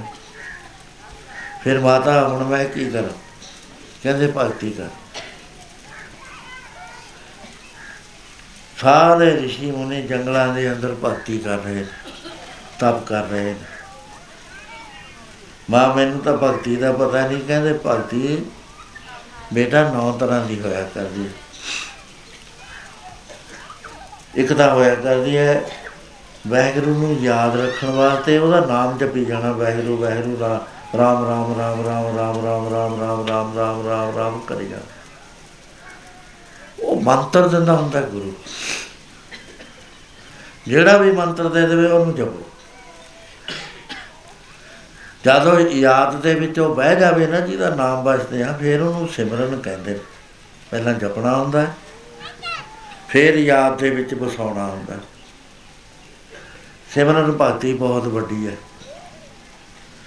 ਜਦੋਂ ਯਾਦ ਵਿੱਚ ਵਸ ਜਾਂਦਾ ਹੈ ਫਿਰ ਉਹ ਪਰਮੇਸ਼ਰ 'ਚ ਹੀ ਰਹਿੰਦਾ ਹਰ ਵਕਤ। ਦੂਸਰੀ ਹੋਇਆ ਕਰਦੀ ਹੈ ਬੇਟਾ ਸਰਵਨ ਤਤ ਤੇ ਮਹਾਪੁਰਸ਼ਾਂ ਦੀ ਸੰਗਤ 'ਚ ਜਾ ਕੇ ਉਹਨਾਂ ਦੇ ਵਚਨ ਤਤ ਦੇ ਵਚਨ ਸਰਵਨ ਕਰੋ। ਘਟੀਆ ਵਚਨ ਨਹੀਂ, ਤਤ ਦੇ ਵਚਨ ਇਹ ਸਰਵਣ ਭਗਤੀ ਹੁੰਦੀ ਹੈ, ਇਹਦਾ ਮਾਤਮ ਬਹੁਤ ਵੱਡਾ ਹੈ। ਸੁਣਿਆ ਸਿੱਧ ਪੀਰ ਸੁਰਨਾਥ, ਸੁਣਿਆ ਤਰਤਾ ਵਾਲਾ ਕਾ ਸੁਣਿਆ ਦੀਪ ਲੋਪਤਾ ਸੁਣਿਆ ਕੋਈ ਨਾ ਸਕਾ ਕਾ ਨਾਨਕ ਭਗਤਾ। ਸਦਾ ਵਿਦਾ ਸੁਣਿਆ ਦੁਖ ਪਾਰ ਤੀਸਰੀ ਭਗਤੀ ਹੋਇਆ ਕਰਦੀ ਹੈ ਕੀਰਤਨ। ਬਜਟ ਵਿੱਚ ਆ ਕੇ ਹਰੀ ਦਾ ਜਸ ਗਾਉਣਾ ਗੁਰੂ ਨਾਨਕ ਪਾਤਸ਼ਾਹ ਨੇ ਕੀਰਤਨ ਭਗਤੀ ਪਹਿਲੇ ਨੰਬਰ ਤੇ ਕਰ ਦਿੱਤੀ। ਜਿਹੜਾ ਹਰੀ ਦਾ ਜਸ ਗਾਉਂਦਾ ਹੈ,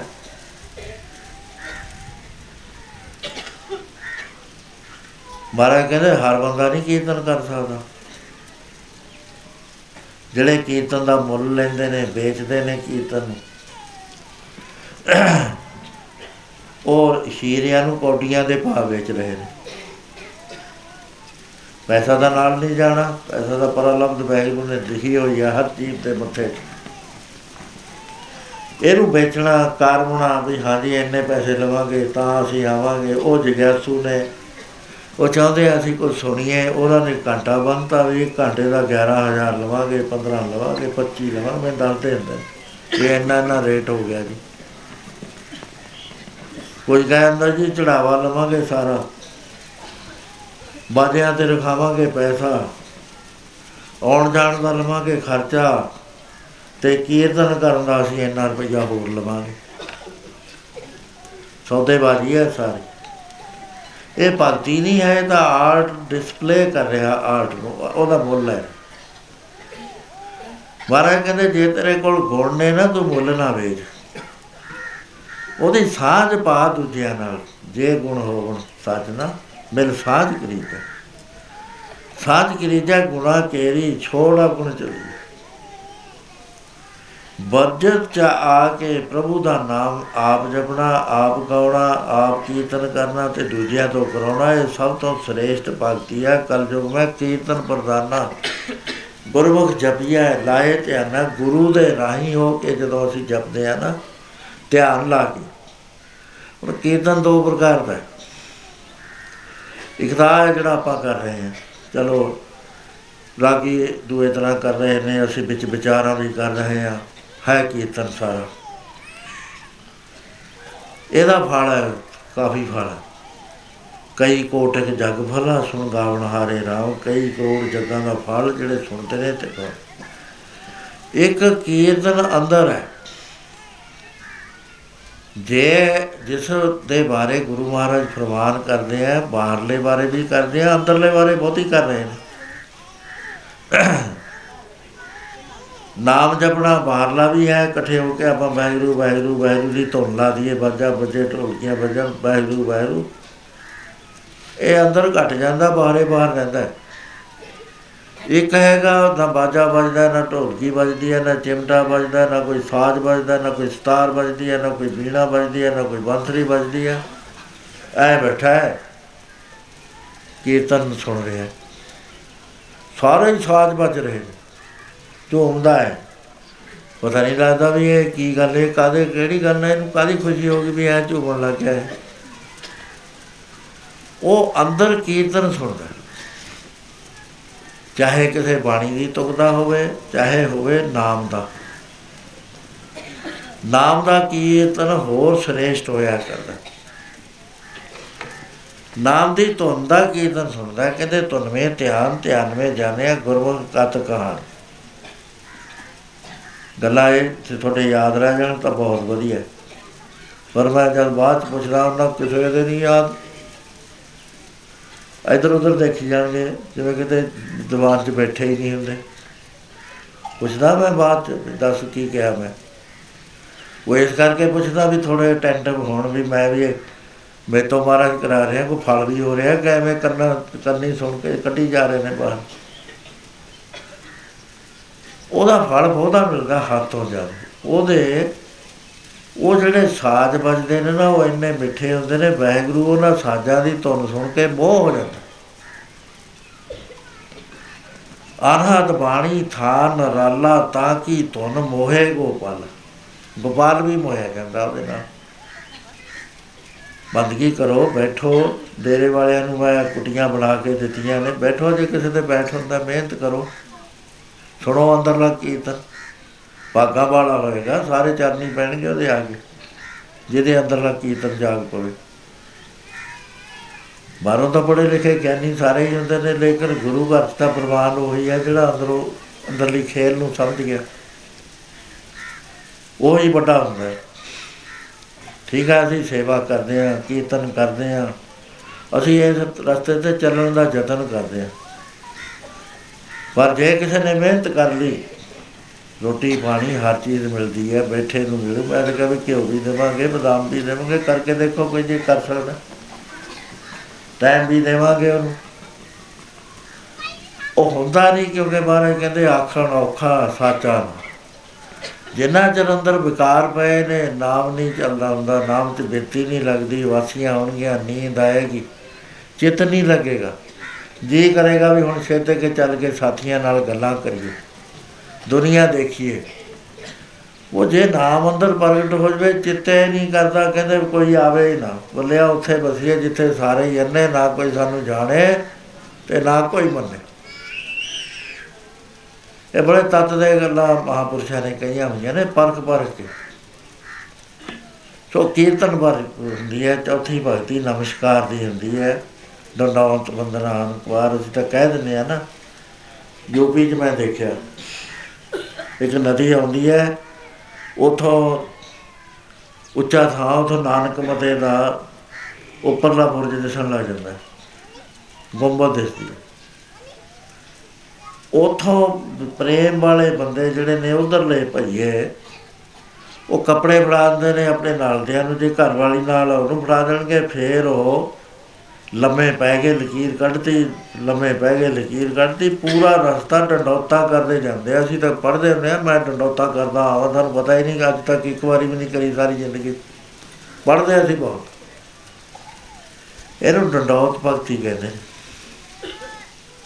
ਫਿਰ ਪਾਦ ਸੇਵਨ ਭਗਤੀ ਹੈ ਸੇਵਾ ਕਰਨੀ।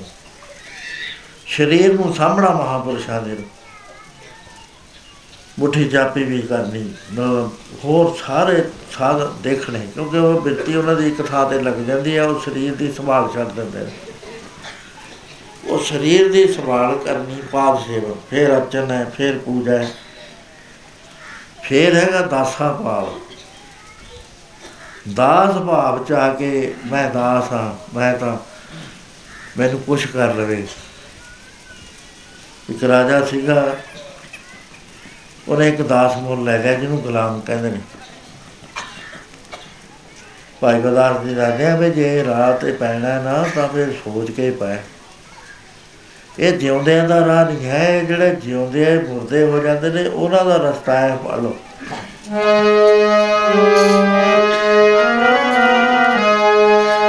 ਮੁਰਦਾ ਹੋਏ ਕੇ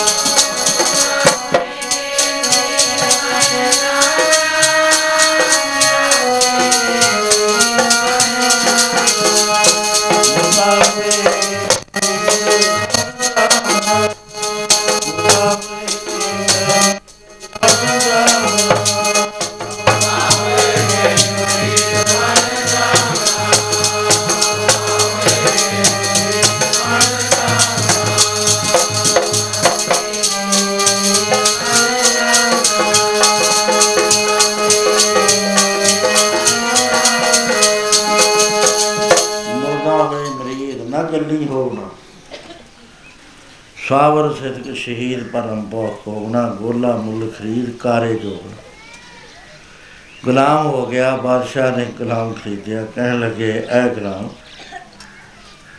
ਤੂੰ ਮੈਨੂੰ ਬਹੁਤ ਅੱਛਾ ਲੱਗ ਰਿਹਾ। ਤੇਰਾ ਤੁਰਨਾ, ਫਿਰਨਾ, ਬੋਲਣਾ, ਉੱਠਣਾ, ਬੈਠਣਾ ਬੜੀ ਮਰਿਆਦਾ ਦਾ ਹੈ। ਤੂੰ ਕੋਈ ਖਾਸ ਬੰਦਾ ਮੈਨੂੰ ਲੱਗਦਾ ਹੈ। ਮੇਰੇ ਮਨ ਵਿੱਚ ਵੀ ਆਈ ਹੈ ਵੀ ਮੈਂ ਤੇਰੇ ਨਾਲ ਉਹੀ ਸਲੂਕ ਕਰਾਂ ਜਿਸ ਦਾ ਤੂੰ ਪਾਤਰ ਸੋ- ਸੀਗਾ ਮੈਨੂੰ ਆਏ ਦੱਸ ਤੇਰਾ ਨਾਮ ਕੀ ਹੈ ਨੰਬਰ 1 ਕਪੜੇ ਕਹੇ ਜੇ ਪਹਿਨਣਾ ਚਾਹੁੰਦਾ ਹੈ ਤੋ ਤੀਸਰਾ ਤੂੰ ਖਾਣਾ ਕਿਹਾ ਜਾ ਖਾਣਾ ਚਾਹੁੰਦਾ ਹੈ? ਚੌਥਾ ਤੂੰ ਕਦ ਸੌਣਾ ਚਾਹੁੰਦਾ ਹੈ, ਕਦ ਉੱਠਣਾ ਚਾਹੁੰਦਾ ਹੈ? ਕਹਿਣ ਲੱਗਿਆ ਆਲੀ ਜਨਾਬ ਆਲੀ ਜਾ ਮੈਂ ਗੁਲਾਮ ਹਾਂ। ਗੁਲਾਮ ਹੋ ਗਿਆ ਤਾਂ ਮੇਰੇ ਹੱਕ ਸਾਰੇ ਖਤਮ ਹੋ ਗਏ। ਮੁੱਲ ਵਿਕ ਗਿਆ, ਤੁਸੀਂ ਮੈਨੂੰ ਮੁੱਲ ਲੈ ਆਉਂਦਾ। ਪਸ਼ੂ ਵੀ ਤੁਸੀਂ ਮੁੱਲ ਲੈ ਆਉਂਦੇ ਹੋ, ਬੰਦੇ ਵੀ ਮੁੱਲ ਲੈ ਆਉਂਦੇ ਹੋ। ਪਸ਼ੂ ਦੀ ਆਪਣੀ ਮਰਜ਼ੀ ਤਾਂ ਕੋਈ ਨਹੀਂ ਨਾ ਜੇ ਪਾਣੀ ਦੀ ਪਿਆਸ ਲੱਗੇ, ਵੱਧ ਤੋਂ ਵੱਧ ਕੀਲੇ ਦੇ ਦੁਆਲੇ ਗੇੜੇ ਕੱਢਣ ਲੱਗ ਜੂਗਾ।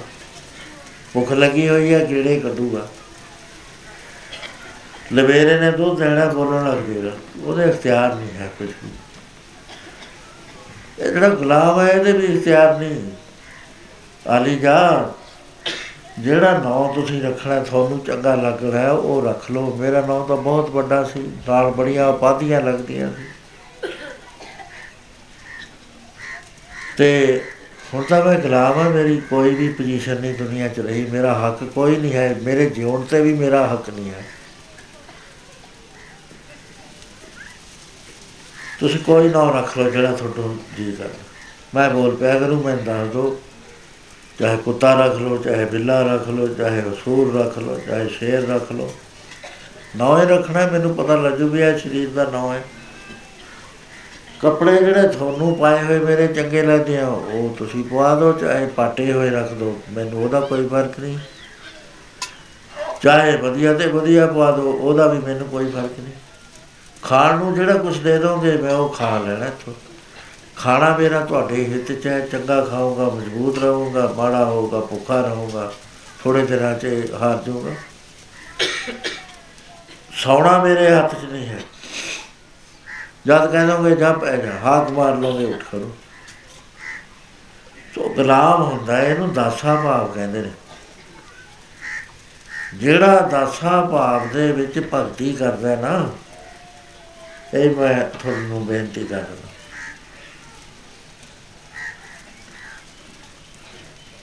ਉਹਦੇ ਬਾਰੇ ਜਦੋਂ ਮੁਕਤੀ ਹੁੰਦੀ ਹੈ ਨਾ ਉਸ ਦੀ ਦਾਸਾ ਭਾਵ ਤੇ ਮੁਕਤ ਸਮੀਪ ਬਸੇ ਠਾਗਰ ਟਿਕ ਲੀਪ ਨਾ ਸੀ ਉਹ ਵੈਗੁਰੂ ਜੀ ਦੇ ਕੋਲ ਜਾ ਕੇ ਬਸ ਪੈਂਦਾ ਜਿਹੜਾ ਦਾਸਾ ਭਾਵ ਵਾਲਾ ਹੁੰਦਾ ਜਿਹੜਾ ਪਿਆਰ ਵਾਲਾ ਹੁੰਦਾ ਬਾਛਲ ਭਾਵ ਤੇ ਮੁਕਤ ਸ਼ਲੋਕ ਪਿਆਰ ਵਾਲਾ ਜਦੋਂ ਮੁਕਤ ਹੁੰਦਾ ਹੈ ਤਾਂ ਉਸ ਲੋਕ ਦੇ ਵਿੱਚ ਜਾ ਕੇ ਵਸ ਜਾਂਦਾ ਹੈ, ਜਿਵੇਂ ਚੰਡੀ ਗਵਰਨਰ ਦੇ ਗਵਰਨਰ ਨੂੰ ਰੱਬ ਸਮਝ ਲਓ ਤੇ ਉਹ ਚੰਡੀਗੜ੍ਹ ਦੇ ਕਿਸੇ ਸੈਕਟਰ 'ਚ ਜਾ ਕੇ ਬਸ ਗਿਆ ਉਸ ਲੋਕ 'ਚ ਆ ਗਿਆ।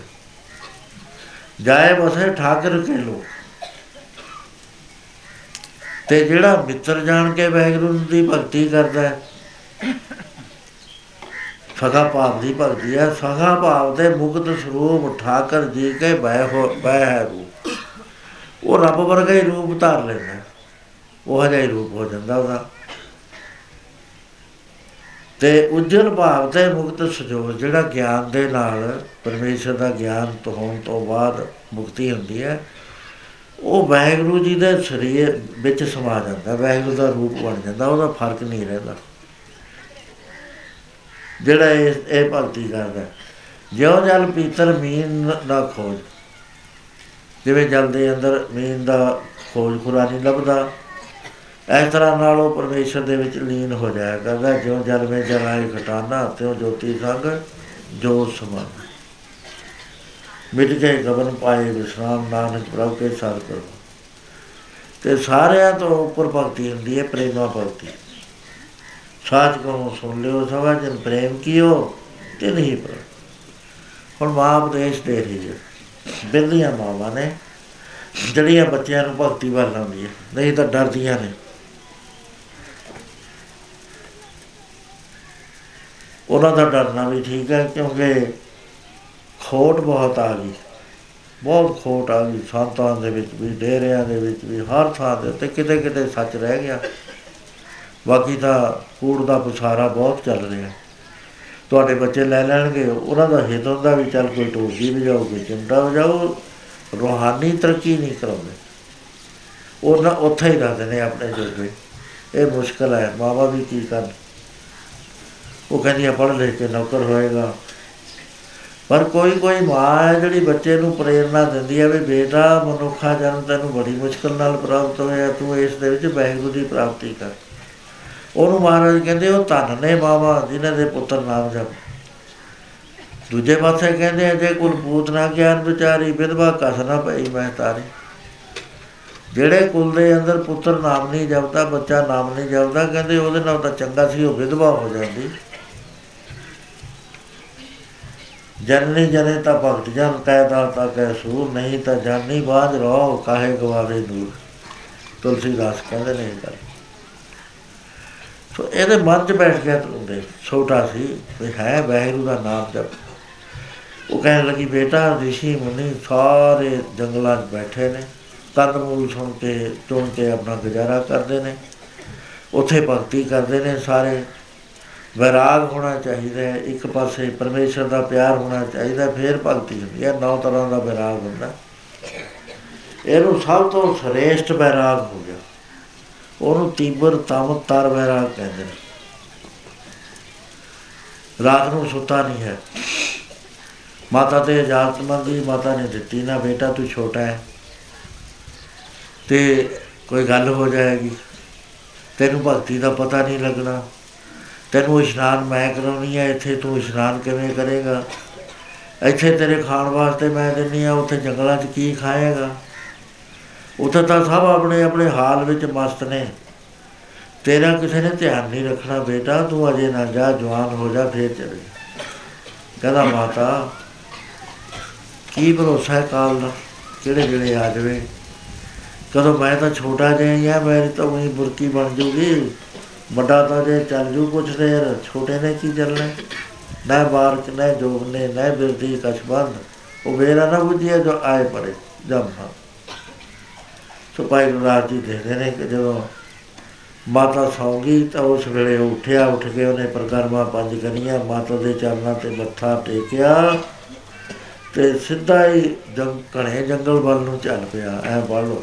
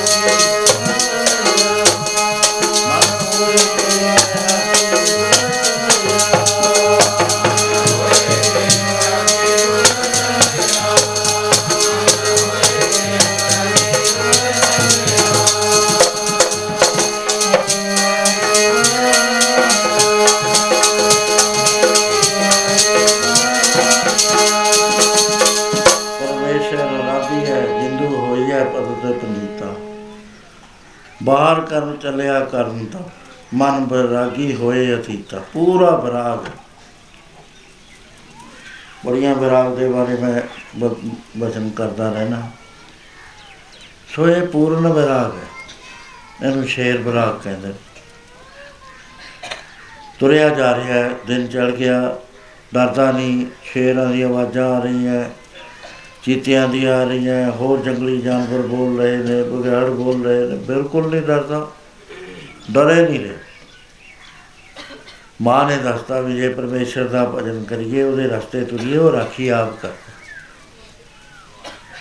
ਚੱਲਦਾ ਚੱਲਦਾ ਇੱਕ ਨਦੀ ਆ ਗਈ, ਹੁਣ ਲੰਘਣ ਵਾਸਤੇ ਕਰਦਾ ਕੋਸ਼ਿਸ਼, ਨਦੀ ਵਿੱਚ ਪਾਣੀ ਜ਼ਿਆਦਾ ਹੈ ਉਧਰੋਂ ਨਾਰਦ ਜੀ ਨੂੰ ਇਹ ਵਰ ਪ੍ਰਾਪਤ ਹੈ, ਸ਼ਕਤੀ ਪ੍ਰਾਪਤ ਹੈ ਵੀ ਜਿੱਥੇ ਵੀ ਜੀ ਕਰੇ ਚਲੇ ਜਾਂਦੇ।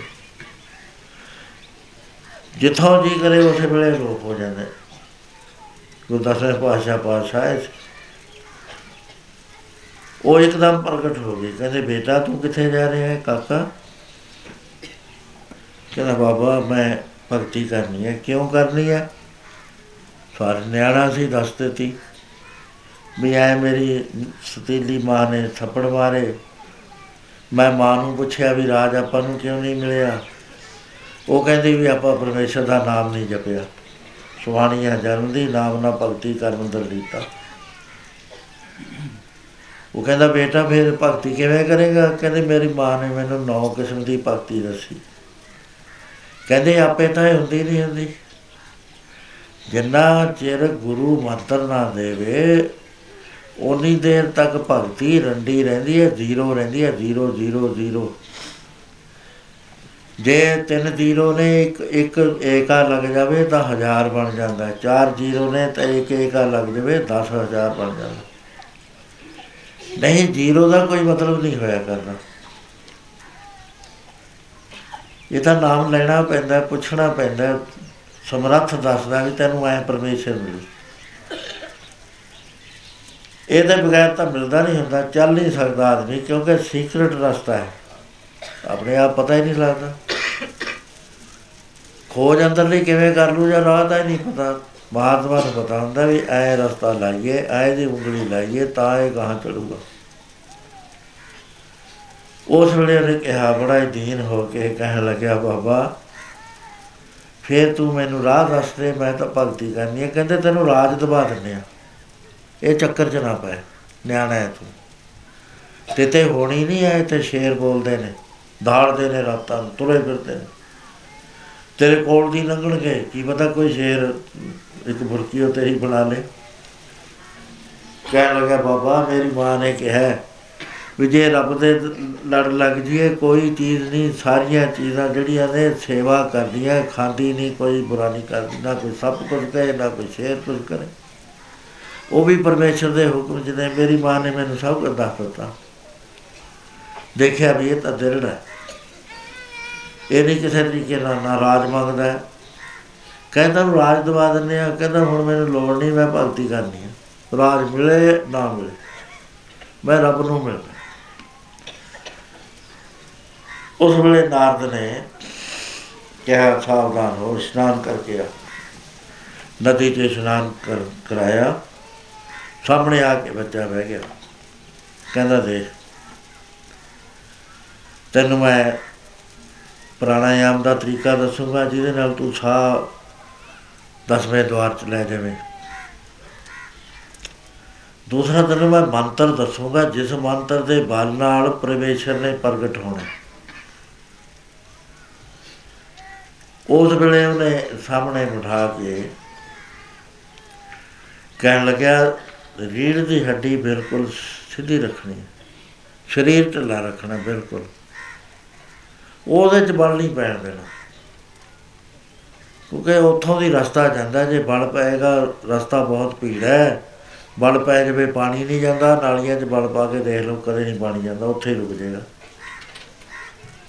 ਬਲ ਨਹੀਂ ਪੈਣਾ, ਉਹਦੇ 'ਚ ਕਰੰਟ ਫਲੋ ਹੋਣੀ ਹੈ ਅੱਜ ਦੀ ਬੋਲੀ ਵਿੱਚ। ਉਹ ਫਲੋ ਰੁਕ ਜਾਂਦਾ ਹੈ ਚੱਲਦਾ ਨਹੀਂ ਫਿਰ। ਡਿਸਕਨੈਕਟ ਹੋ ਜਾਂਦਾ। ਕਹਿੰਦੇ ਸਿੱਧਾ ਬਹਿਣਾ ਦੋਏ ਹੱਥ ਗੋਡਿਆਂ ਤੇ ਰੱਖ ਲੈਣੇ ਆ ਸਹਿਜ ਨਾਲ। ਥੇਲੀਆਂ ਉੱਪਰ ਨੂੰ ਰੱਖਣੀਆਂ ਨੇ ਤੇ ਹੱਥਾਂ ਦੀ ਪਿੱਠ ਗੋਡਿਆਂ ਤੇ ਰੱਖ ਲੈਣੀ ਫਿਰ ਤੈਨੂੰ ਮੈਂ ਮੰਤਰ ਦੱਸਦਾ, ਉਹਦਾ ਜਾਪ ਕਰਨਾ। ਉਸ ਵੇਲੇ ਉਹਨੇ ਕਿਹਾ, ਬੋਲ। ਉਸ ਵੇਲੇ ਉਹਨਾਂ ਨੇ ਦੱਸਿਆ, ਓ ਭਗਵਤੇ ਵਾਸੁਦੇਵੈ ਨਮः ਓਮ ਭਗਵਤੇ ਵਾਸੁਦੇਵੈ ਨਮः ਓਮ ਭਗਵਤੇ ਵਾਸੁਦੇਵੈ ਨਮः ਕਹਿੰਦੇ ਇਹ ਤਾਂ ਮੰਤਰ ਜਾਪ ਕਰਨਾ ਹੈ, ਪਹਿਲਾਂ ਤੂੰ ਬੋਲ ਕੇ ਕਰੀ। ਫੇਰ ਬੋਲਣ ਤੋਂ ਬਿਨਾ ਤੈਨੂੰ ਇਹਦੀ ਆਵਾਜ਼ ਸੁਣ ਲੱਗ ਜਾਏਗੀ, ਫੇਰ ਨਾ ਬੋਲੀ। ਫੇਰ ਤੇਰੇ ਅੰਦਰ ਹੋ ਹੀ ਜਾਏਗਾ, ਤੂੰ ਇਹ ਧੁਨ ਨਾ ਖਤਮ ਹੋਣ ਦੇ ਕਦੇ ਵੀ ਤੇ ਫੇਰ ਕਿਹਨੂੰ ਮਿਲਣਾ ਉਹਦਾ? ਮੈਂ ਤੈਨੂੰ ਧਿਆਨ ਰੱਖ ਦਿੰਦਾ ਦੱਸ ਦਿੰਦਾ। ਕਹਿੰਦੇ ਉਹ ਚਾਰ ਬਾਹਾਂ ਨੇ ਉਹਦੇ। ਤੇ ਹੱਥ ਵਿੱਚ ਉਹਦੇ ਸ਼ੰਖ ਹੈ, ਫੁੱਲ ਹੈ। ਸਾਰਾ ਦੱਸ ਦਿੱਤਾ ਵੀ ਚਾਰ ਬਾਹਾਂ ਇੰਨਾ ਸੁੰਦਰ ਹੈ, ਇੰਨਾ ਮੁਕਤ ਹੈ। ਗਲ ਵਿੱਚ ਜਿਹੜੀ ਮਾਲਾ ਹੈ, ਉਹ ਚਿੱਟੇ ਫੁੱਲਾਂ ਦੀ ਮਾਲਾ ਪਾਈ ਹੋਈ ਹੈ। ਤੇ ਪੀਲੇ ਫੁੱਲਾਂ ਦੀ। ਤੇ ਹੱਥ ਵਿੱਚ ਇੱਕ ਚ ਸ਼ੰਖ ਹੈ, ਇੱਕ ਚੱਕਰ ਹੈ, ਇੱਕ ਚ ਗਦਾ ਹੈ ਤੇ ਉਹਦੇ ਉੱਤੇ ਮੋਰ ਮੁਕਟ ਹੈ। ਇਹਦਾ ਧਿਆਨ ਰੱਖ, ਤੇਰੇ ਧਿਆਨ ਜਾਇਆ ਕੁਝ ਕਹਿੰਦਾ ਹਾਂ, ਜਿਵੇਂ ਤੁਸੀਂ ਦੱਸਿਆ, ਮੇਰੇ ਧਿਆਨ 'ਚ ਬੈਠ ਗਿਆ ਵੀ ਇਹ ਵੀ ਇਹ ਸ਼ੰਖ ਹੈ, ਇੱਕ ਚ ਚੱਕਰ ਹੈ, ਇੱਕ ਚ ਉਹ, ਉਹਦੇ ਹੈ ਗਦਾ ਹੈ ਤੇ ਪੀਲੇ ਉਹਦੇ ਫੁੱਲਾਂ ਦੀ ਮਾਲਾ ਹੈ, ਮੋਰ ਮੁਕਟ ਸਿਰ ਤੇ ਉੱਤੇ ਲਿਆ ਹੋਇਆ ਹੈ। ਸੋ ਇਸ ਤਰ੍ਹਾਂ ਦੇ ਨਾਲ ਧਿਆਨ ਦੱਸਦਾ ਤੇ ਧਿਆਨ ਉਸਨੇ ਨਾਰਦ ਨੇ ਕਿਹਾ ਵੀ ਜਾ ਜਿੱਥੇ ਤੇਰੇ ਜੀ ਉੱਥੇ ਸਾਧੂ ਰਹਿੰਦੇ ਨੇ। ਉਹਨਾਂ ਦੇ ਨੇੜੇ ਚਲੇ ਜਾ। ਉੱਥੇ ਕੋਈ ਸੁਥਰਾ ਥਾਂ ਪਾਲ ਲਈ ਅੱਗ ਹਰ ਵਕਤ ਉੱਥੇ ਜਲਦੀ ਹੈ ਸ਼ੇਰ ਸ਼ੂਰ ਆਉਂਦੇ ਨਹੀਂ ਹੈ। ਜੇ ਆ ਵੀ ਜਾਊ ਤੈਨੂੰ ਕੁਝ ਨਹੀਂ ਕਹਿਣਾ। ਤੇਰੇ ਆਲੇ ਦਲੇ ਭਗਵਾਨ ਦੇ ਚੱਕਰ ਦੀ ਰਾਖੀ ਹੋ ਜਾਣੀ ਹੈ। ਤੈਨੂੰ ਕੁਝ ਨਹੀਂ ਕੋਈ ਕਹੇਗਾ। ਨੇ ਕੰਟਕ ਹੋ ਕੇ ਤੂੰ ਭਗਤੀ ਕਰ। ਉਸ ਵੇਲੇ ਤੂੰ ਚਲੇ ਜਾਂਦਾ ਹੈ ਤੇ ਜਾ ਕੇ ਉਹਨਾਂ ਸੰਤਾਂ ਨੂੰ ਦੇਖਦਾ ਵੀ ਕਿਵੇਂ ਭਗਤੀ ਕਰਦੇ ਨੇ। ਜਿਵੇਂ ਉਹਨੂੰ ਦੱਸਿਆ ਉਸ ਤਰ੍ਹਾਂ ਕਰਦਾ ਕਰਦੇ ਕਰਦੇ। ਬੱਚਾ ਸੀਗਾ, ਇੱਕਦਮ ਸਵਾਸ ਦਸਵੇਂ ਦਵਾਰ 'ਚ ਪ੍ਰਵੇਸ਼ ਕਰਨ ਲੱਗ ਗਿਆ। ਸਾਰੇ ਚੱਕਰ ਖੁੱਲ ਗਏ। ਅੰਦਰਲਾ ਸਾਰਾ ਮਾਮਲਾ ਉਹਨੂੰ ਨਜ਼ਰ ਆ ਗਿਆ। ਫਿਰ ਸਮਾਧੀ ਲਾਈ ਉਹਨੇ। ਇੱਕ ਵਾਰੀ ਪੂਰੇ 6 ਮਹੀਨੇ ਦੀ ਸਮਾਧੀ ਲਾਤੀ। ਪਹਿਲਾਂ ਹੌਲੀ ਹੌਲੀ ਖਾਂਦਾ ਰਿਹਾ ਕੰਦਮੂਲ 7-8 ਦਿਨ ਫਿਰ ਘਟਾਤਾ। ਫਿਰ ਪੱਤੇ ਖਾਣ ਲੱਗ ਗਿਆ। ਫਿਰ ਤੀਏ ਦਿਨ ਖਾਣ ਲੱਗ ਗਿਆ। ਫਿਰ ਉਹਨੇ ਪਾਣੀ ਪੀਣਾ ਸ਼ੁਰੂ ਕਰ ਦਿੱਤਾ, ਫਿਰ ਉਹ ਪਾਣੀ ਵੀ ਬੰਦ ਕਰ ਦਿੱਤਾ, ਖਾਣਾ ਵੀ ਬੰਦ ਕਰਦਾ ਸੁੱਤ ਖਿੱਚ ਲਈ। ਤੇ ਪੈਰ ਦੀ ਜਿਹੜੀ ਪੇਤਲੀ ਹੈ, ਅੱਧਾ ਪੈਰ ਉਹਦੇ ਉੱਤੇ ਖੜਾ ਹੋ ਗਿਆ, ਇੱਕ ਲੱਤ ਪੱਟ ਤੇ ਰੱਖ ਲਈ ਖੜੇ ਨੇ। ਉਸ ਵੇਲੇ ਜਿਹੜੇ ਉੱਪਰਲੇ ਲੋਕ ਹਨ ਦੇਵ ਲੋਕ, ਉੱਥੇ ਹਿੱਲਣਾ ਸ਼ੁਰੂ ਹੋ ਗਏ। ਕਹਿਣ ਲੱਗੇ, ਕੌਣ ਹੈ ਭਗਤ? ਦੁਨੀਆ ਦੇ ਉੱਤੇ ਕਿਹੜਾ ਹੈ ਜਿਹਨੇ ਸਵਰਗ ਲੋਕਾਂ ਨੂੰ ਹਿਲਾ ਦਿੱਤਾ, ਭਗਤੀ ਕਰੀ 6 ਮਹੀਨੇ ਦੇ ਬਾਅਦ ਵਿਸ਼ਨੂੰ ਜੀ ਨੇ ਕਿਹਾ ਕਿ ਮਹਾਰਾਜ, ਸਵਰਗ ਲੋਕ ਡੋਲ ਰਹੇ ਨੇ। ਕੋਈ ਇੰਨਾ ਤਪ ਕਰ ਰਿਹਾ, ਉਹਦਾ ਸੇਕ ਇੱਥੇ ਪਹੁੰਚ ਗਿਆ ਸਾਡੇ। ਠੰਡ ਨਹੀਂ ਰਹੀ, ਗਰਮੀ ਹੋ ਰਹੀ ਹੈ। ਕਿਰਪਾ ਕਰੋ ਆਪਣੇ ਭਗਤ ਨੂੰ ਸੰਭਾਲੋ। ਉਸ ਵੇਲੇ ਭਗਵਾਨ ਜਿਸ ਰੂਪ ਦਾ ਧਿਆਨ, ਵਾਹਿਗੁਰੂ ਤੇ ਕੋਈ ਰੂਪ, ਸਾਰੇ ਰੂਪ ਵਾਹਿਗੁਰੂ ਦੇ ਨੇ ਸਾਧ ਹੈ ਜੀ, ਗੁਰੂ ਨਾਨਕ ਸਾਹਿਬ ਦਾ ਰੂਪ ਹੀ ਵਾਹਿਗੁਰੂ ਦਾ। ਸਾਡੇ ਤਾਂ ਰੌਲਾ ਪਾਈ ਜਾਂਦੇ ਨੇ ਕਿਤਾਬਾਂ ਵਾਲੇ। ਇਹਦੀ ਪੁੱਤ ਪ੍ਰਸਤੀ ਹੈ, ਫਲਾਣਾ ਜੀ ਤੇ ਇਹਨਾਂ ਦੀਆਂ ਗੱਲਾਂ ਸੁਣ ਲਓ, ਚਾਹੇ ਆਪਣਾ ਮਤਲਬ ਸਿੱਧ ਕਰ ਲਓ। ਉਹ ਕੱਚੀਆਂ ਕਿਤਾਬਾਂ ਬੇਅੰਤ ਆ ਗਈਆਂ। ਗੁਰੂ ਮਹਾਰਾਜ ਤਾਂ ਇਸ ਤਰ੍ਹਾਂ ਫਰਮਾਨ ਕਰਦੇ ਆ ਪੜੋ ਬਿਆਨ ਤਰਕੇ ਮਨ ਵਿੱਚ ਧਿਆਨ ਗੁਰਾਂ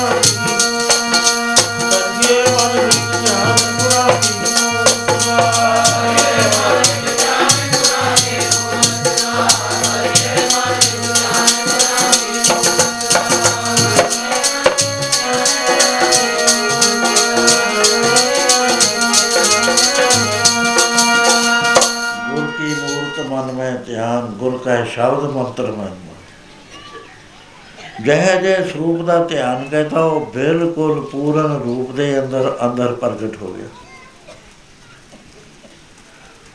ਬੇਅੰਤ ਮਸਾਲਾ ਨੇ ਆਪਣੇ, ਬਹੁਤ ਵਾਰੀ ਮੈਂ ਸੁਣਾਈਆਂ ਨੇ।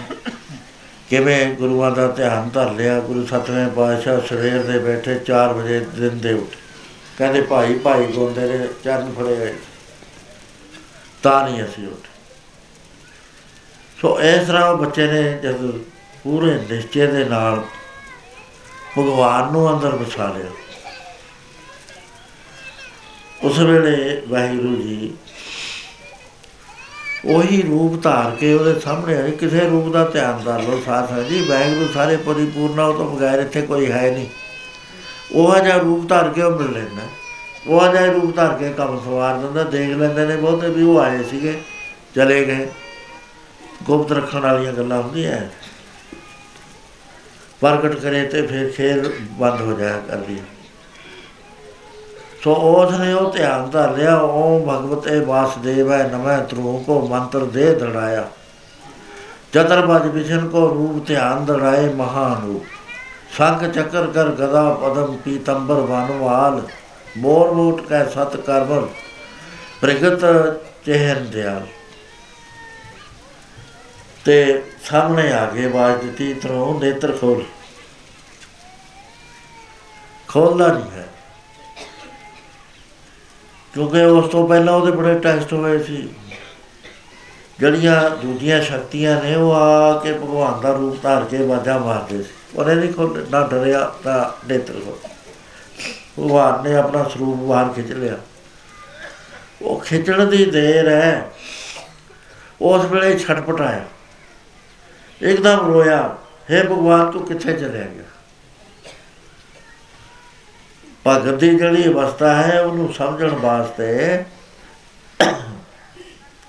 ਐ ਪੜ ਲਓ।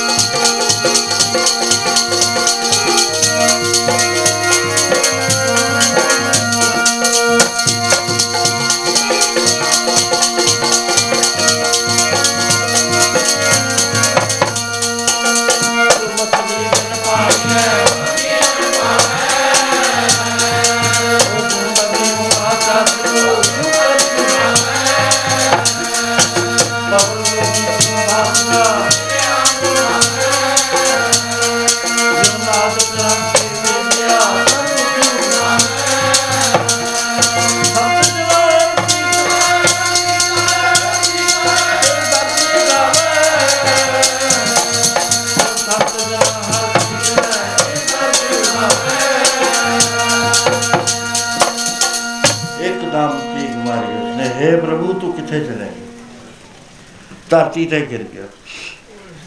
ਉਸ ਵੇਲੇ ਭਗਵਾਨ ਨੇ ਕਿਹਾ, ਤੂੰ, ਮੈਂ ਤੇਰੇ ਸਾਹਮਣੇ ਖੜਾ ਨੇਤਰ ਤਾਂ ਖੋਲ। ਹੈਰਾਨ ਹੋ ਗਿਆ, ਸਾਹਮਣੇ ਖੜੇ ਨੇ ਕਹਿਣ ਲੱਗੇ, ਮੈਂ ਆਇਆ, ਤੂੰ ਕੋਈ ਆਰਤੀ ਵਿਚਾਰ ਕਹਿੰਦਾ, ਮੈਨੂੰ ਮਹਾਰਾਜ ਪਤਾ ਹੀ ਨਹੀਂ ਆਰਤੀ ਕੀ ਹੁੰਦੀ ਹੈ। ਸੰਖ ਰੱਖਤਾ ਸਿਰ ਦੇ ਉੱਤੇ ਟੱਚ ਕਰਾ। ਟੱਚ ਕਰਨ ਦੀ ਦੇਰ ਸੀ, ਸਾਰੇ ਵੇਦਾਂ ਦਾ ਗਿਆਨ, ਸਾਰੇ ਸ਼ਾਸਤਰਾਂ ਦਾ ਸਭ ਗਿਆਨ ਅੰਦਰ ਇੱਕਦਮ ਪ੍ਰਗਟ ਹੋ ਗਿਆ ਉਸ ਵੇਲੇ ਆਰਤੀ ਉਤਾਰੀ, ਭਗਵਾਨ ਨੇ ਕਿਹਾ ਤੂੰ ਚੱਲ ਮੈਂ ਤੈਨੂੰ ਤਖਤ ਤੇ ਬਿਠਾਵਾਂ।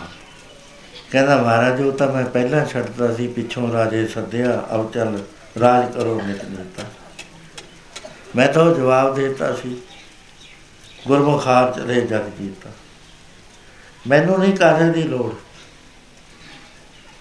ਮੈਨੂੰ ਜੇ ਲੋੜ ਹੈ ਤਾਂ ਤੇਰੇ ਦਰਸ਼ਨ ਦੀ ਹੈ, ਤੇਰੇ ਦਰਸ਼ਨ ਤੇ ਬਗੈਰ ਮੈਂ ਜਿਉਂਦਾ ਨਹੀਂ ਰਹਿ ਸਕਦਾ। ਦੁੱਧ ਪਰੇ ਪਾਈ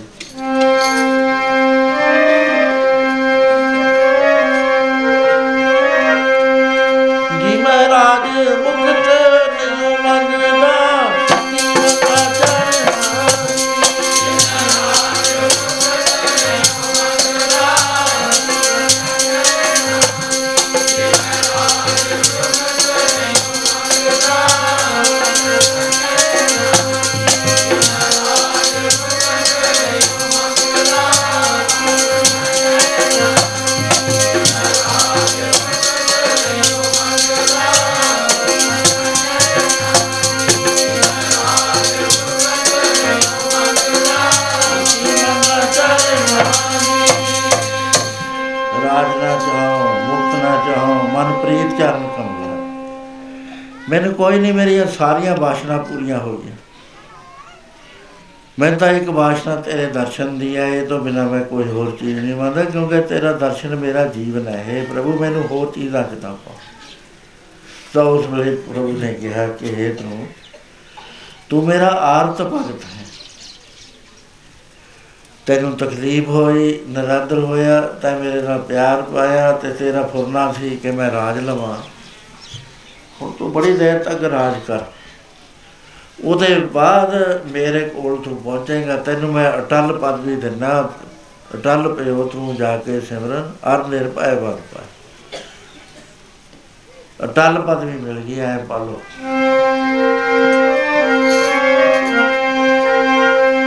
ਵਾ ਵਾ ਵਾ ਵਾ ਮੇਰੀ ਕਰਮ ਪਦਵੀ ਤੂੰ ਮਿਲੀ। ਵਾ ਵਾ ਵਾ ਵਾ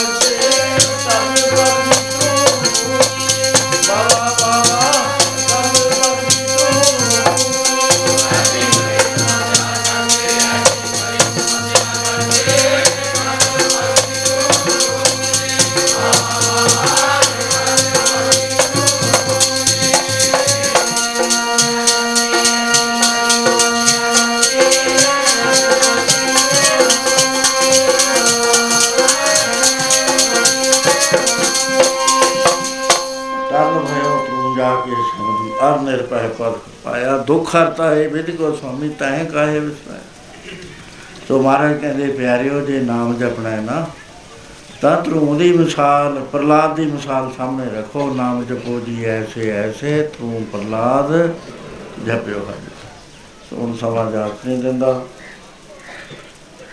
ਜੋ ਬੇਨਤੀਆਂ ਕੀਤੀਆਂ ਨੇ ਮਹਾਰਾਜ ਕਹਿੰਦੇ ਮਨ ਰੇ ਪ੍ਰਭ ਕੀ ਸ਼ਰਨ ਵਿਚਾਰੋ ਜੇ ਸਿਮਰਤ ਗਨਕਾ ਸੀ ਉਦਰੀ ਤਾਂ ਕੋ ਜਨ ਕੋਲ ਉਹਦਾ ਜਸ ਹਿਰਦੇ ਚ ਧਾਰਨ ਕਰੋ, ਉਹਦੇ ਨਾਲ ਜੁੜੋ, ਅੰਮ੍ਰਿਤ ਵੇਲੇ ਜਾਗੋ, ਨਾਮ ਜਪੋ। ਨਾਮ ਦੇ ਵਿੱਚ ਪ੍ਰੀਤ ਪੈਦਾ ਕਰੋ। ਬੱਧਾ ਚਟੀ ਜੋ ਬਰੇ ਨਾ ਗੁਣ ਨਾ ਹੁਕਾਰ ਬੈਠਾ ਹੈ ਨਾ ਵੀ ਲਿਆ, ਅੱਗੇ ਬਹਿ ਵੀ ਗਿਆ ਤੇ ਅੰਦਰ ਕੀ ਹੈ ਤੁੰਦਰਾ ਨੀਂਦ ਪੈ ਗਈ, ਸੁੱਤਾ ਪਿਆ। ਜਾਏ ਹੋ ਕੇ ਸੌਂ ਗਿਆ ਜਾਏ ਬੈਠਾ ਵੀ ਸੌਂ ਜਾਂਦਾ। ਆਦਮੀ। ਨਾਮ ਦਾ ਅੰਦਰ ਸ਼ੌਕ ਪੈਦਾ ਚ- ਹੋਣਾ ਚਾਹੀਦਾ। ਡੇਰੇ ਵਿੱਚ ਜਿਹੜੇ ਪ੍ਰੇਮੀ ਆਏ ਨੇ, ਘਰ ਛੱਡੇ, ਬਾਹਰ ਛੱਡੇ, ਵਿਆਹ ਕਰਾਉਣੇ, ਸਭ ਛੱਡੇ। ਨਹੀਂ, ਮਾਇਆ ਪੈ ਜਾਂਦੀ ਹੈ, ਜੇ ਨਾਮ ਨਾ ਜਪ। ਜੇ ਤਾਂ ਇਹ ਲਗਨ ਲੱਗੀ ਰਹੇ, ਫੇਰ ਤਾਂ ਚੜ ਜਾਓਗੇ ਸਿਰੇ। ਕਿਸੇ ਨਾ ਕਿਸੇ ਕਿਨਾਰੇ ਪਹੁੰਚੋ ਜੇ ਪਿੱਛੇ ਮੁੜ ਮੁੜ ਦੇਖਣ ਵਾਲੀ ਬਿਰਤੀ ਨਾ ਹਟੀ, ਫੇਰ ਨਹੀਂ ਚੜਦੇ ਇਹ ਵਿੱਚੇ ਦੁਨੀਆ ਹੈ ਵਿੱਚ। ਇਹ ਵੀ ਇੱਥੇ ਦੁਨੀਆ ਦਾ ਕੀ ਕੰਮ? ਇੱਥੇ ਸਭ ਕੁਝ ਇੰਤਜ਼ਾਮ ਹੈ ਪ੍ਰਸ਼ਾਦ ਪਾਣੀ ਮਿਲਦਾ ਹੈ। ਬੜਾ ਲਫ਼ਜ਼ ਨੱਠ ਨੱਠ ਕੇ ਆਉਂਦੀ ਹੈ ਕੱਪੜੇ ਲੀੜੇ ਖਾਣ ਦੀਆਂ ਚੀਜ਼ਾਂ ਬੇਅੰਤ ਆਉਂਦਾ ਇੱਥੇ। ਉਹਦੇ ਇਹ ਜੀ ਸਹੂਲਤ ਨਾ ਕਿਸੇ ਜੰਗਲ 'ਚ ਮਿਲਦੀ ਹੈ ਕਿਤੇ ਨਹੀਂ ਮਿਲਦੀ। ਜੰਗਲ ਵਾਸਤੇ ਆ ਜੰਗਲ ਕੋਲੇ ਆ ਤੁਹਾਡੇ ਫਸਲਾਂ ਬੀਜੀਆਂ ਜਾਂਦੀਆਂ ਜੰਗਲੇ ਪਏ ਆ, ਪਰਲੇ ਪਾਸੇ ਕੁਟੀਆਂ 'ਚ। ਕੋਈ ਨਹੀਂ ਸ਼ੌਕ ਵਾਲਾ ਕਿਸੇ ਦਾ ਜੀ ਨਹੀਂ ਕਰਦਾ ਵੀ ਭਜਨ ਕਰਾਂ ਮੈਂ ਤਾਂ ਹੈਰਾਨ ਹੋ ਗਿਆ ਕੁਟੀਆਂ ਪਾਤੀਆਂ ਧੱਕੇ ਨਾਲ ਤਾਂ ਮੈਂ ਕਹਿੰਦਾ ਰੋਕ ਲੈ, ਤਾਂ ਰੋਕਦੇ ਨੇ, ਨਹੀਂ ਤਾਂ ਸਾਰੇ ਹੀ ਡਰਦੇ ਨੇ ਉੱਥੇ ਜਾਣ ਤੇ। ਮੇਰੀ ਉਮਰ ਨਹੀਂ ਹੈ, ਨਹੀਂ ਮੈਂ ਤਾਂ ਉੱਥੇ ਹੀ ਰਿਹਾ ਕਰ। ਹੁਣ ਸਰੀਰ ਚੱਲਦਾ ਨਹੀਂ ਹੈ ਆ ਕੀਰਤਨ ਕਰਨਾ ਪੈਰ ਚੜਿਆ ਪਿਆ, ਨਾੜਾ ਚੜ ਜਾਂਦੀ। ਨਹੀਂ, ਮੈਨੂੰ ਤਾਂ ਇਹੋ ਜਿਹੀਆਂ ਮਿਲ ਜਾਂਦੀਆਂ, ਆਪਾਂ ਤਾਂ ਮੈਂ ਤਾਂ ਹਿੱਲਣਾ ਹੀ ਨਹੀਂ ਸੀ ਇਹਨਾਂ ਕੁਟੀਆਂ ਚੋਂ ਕਦੇ ਜੋਰ ਲਾ ਲਾ ਕੱਢਦੇ ਤਾਂ ਨਹੀਂ ਸੀ ਨਿਕਲਣਾ। ਉਹ ਇੰਨੀਆਂ ਸਹੂਲਤਾਂ ਦਿੱਤੀਆਂ, ਸੰਗਤ ਵਾਸਤੇ ਵੀ ਉਹ ਖੁੱਲੀਆਂ ਨੇ, ਕਿਸੇ ਨੇ ਨਾਮ ਜਪਣਾ, ਆ ਜਾਓ। ਬੈਠਿਆਂ ਨੂੰ ਸਭ ਕੁਝ ਮਿਲੇਗਾ ਸਾਲ ਲਾਓ, ਸਵਾ ਸਾਲ ਲਾਓ, ਦੋ ਸਾਲ ਲਾਓ। ਪਰ ਜੇ ਡੇਰੇ ਵਿੱਚ ਆ ਕੇ ਵੀ ਉਹੀ ਬਿੱਤੀ ਰਹੀ, ਇੱਕ ਫਕੀਰੀ ਲੇਖਦੀ, ਇੱਕ ਪ- ਇੱਕ ਭੇਗਦੀ ਇੱਕ ਪਿੱਛੇ ਮੁੜ ਮੁੜ ਦੇਖਦੀ। ਉਹ ਪਿੱਛੇ ਮੁੜ ਮੁੜ ਕੇ ਦੇਖਣ ਵਾਲੀ ਫਕੀਰੀ ਕਿਸੇ ਕੰਮ ਦੀ ਨਹੀਂ ਹੁੰਦੀ, ਉਹਨੂੰ ਹਜ਼ਾਰਾਂ ਚਿੰਤਾ, ਹਜ਼ਾਰਾਂ ਗੱਲਾਂ ਵਾਹਿਗੁਰੂ ਤੋਂ ਬੇਮੁਖ ਰਹਿੰਦਾ ਨਿਸ਼ਚਾ ਉਹਦਾ ਹੁੰਦਾ ਨਹੀਂ। ਆਦਰ ਨਾਦਰ ਨੂੰ ਨਹੀਂ ਸਮਝਦਾ, ਪਿਆਰ ਹੁੰਦਾ ਹੀ ਨਹੀਂ ਹੈ, ਮਹਾਂਪੁਰਸ਼ ਨਾਲ ਤਾਂ ਕਿਸੇ ਬਿਰਲੇ ਦਾ ਪਿਆਰ ਹੁੰਦਾ। ਮੈਂ ਤਾਂ ਮਹਾਰਾਜ ਨੂੰ ਹੁਣ ਤੱਕ ਨਹੀਂ ਭੁੱਲਿਆ।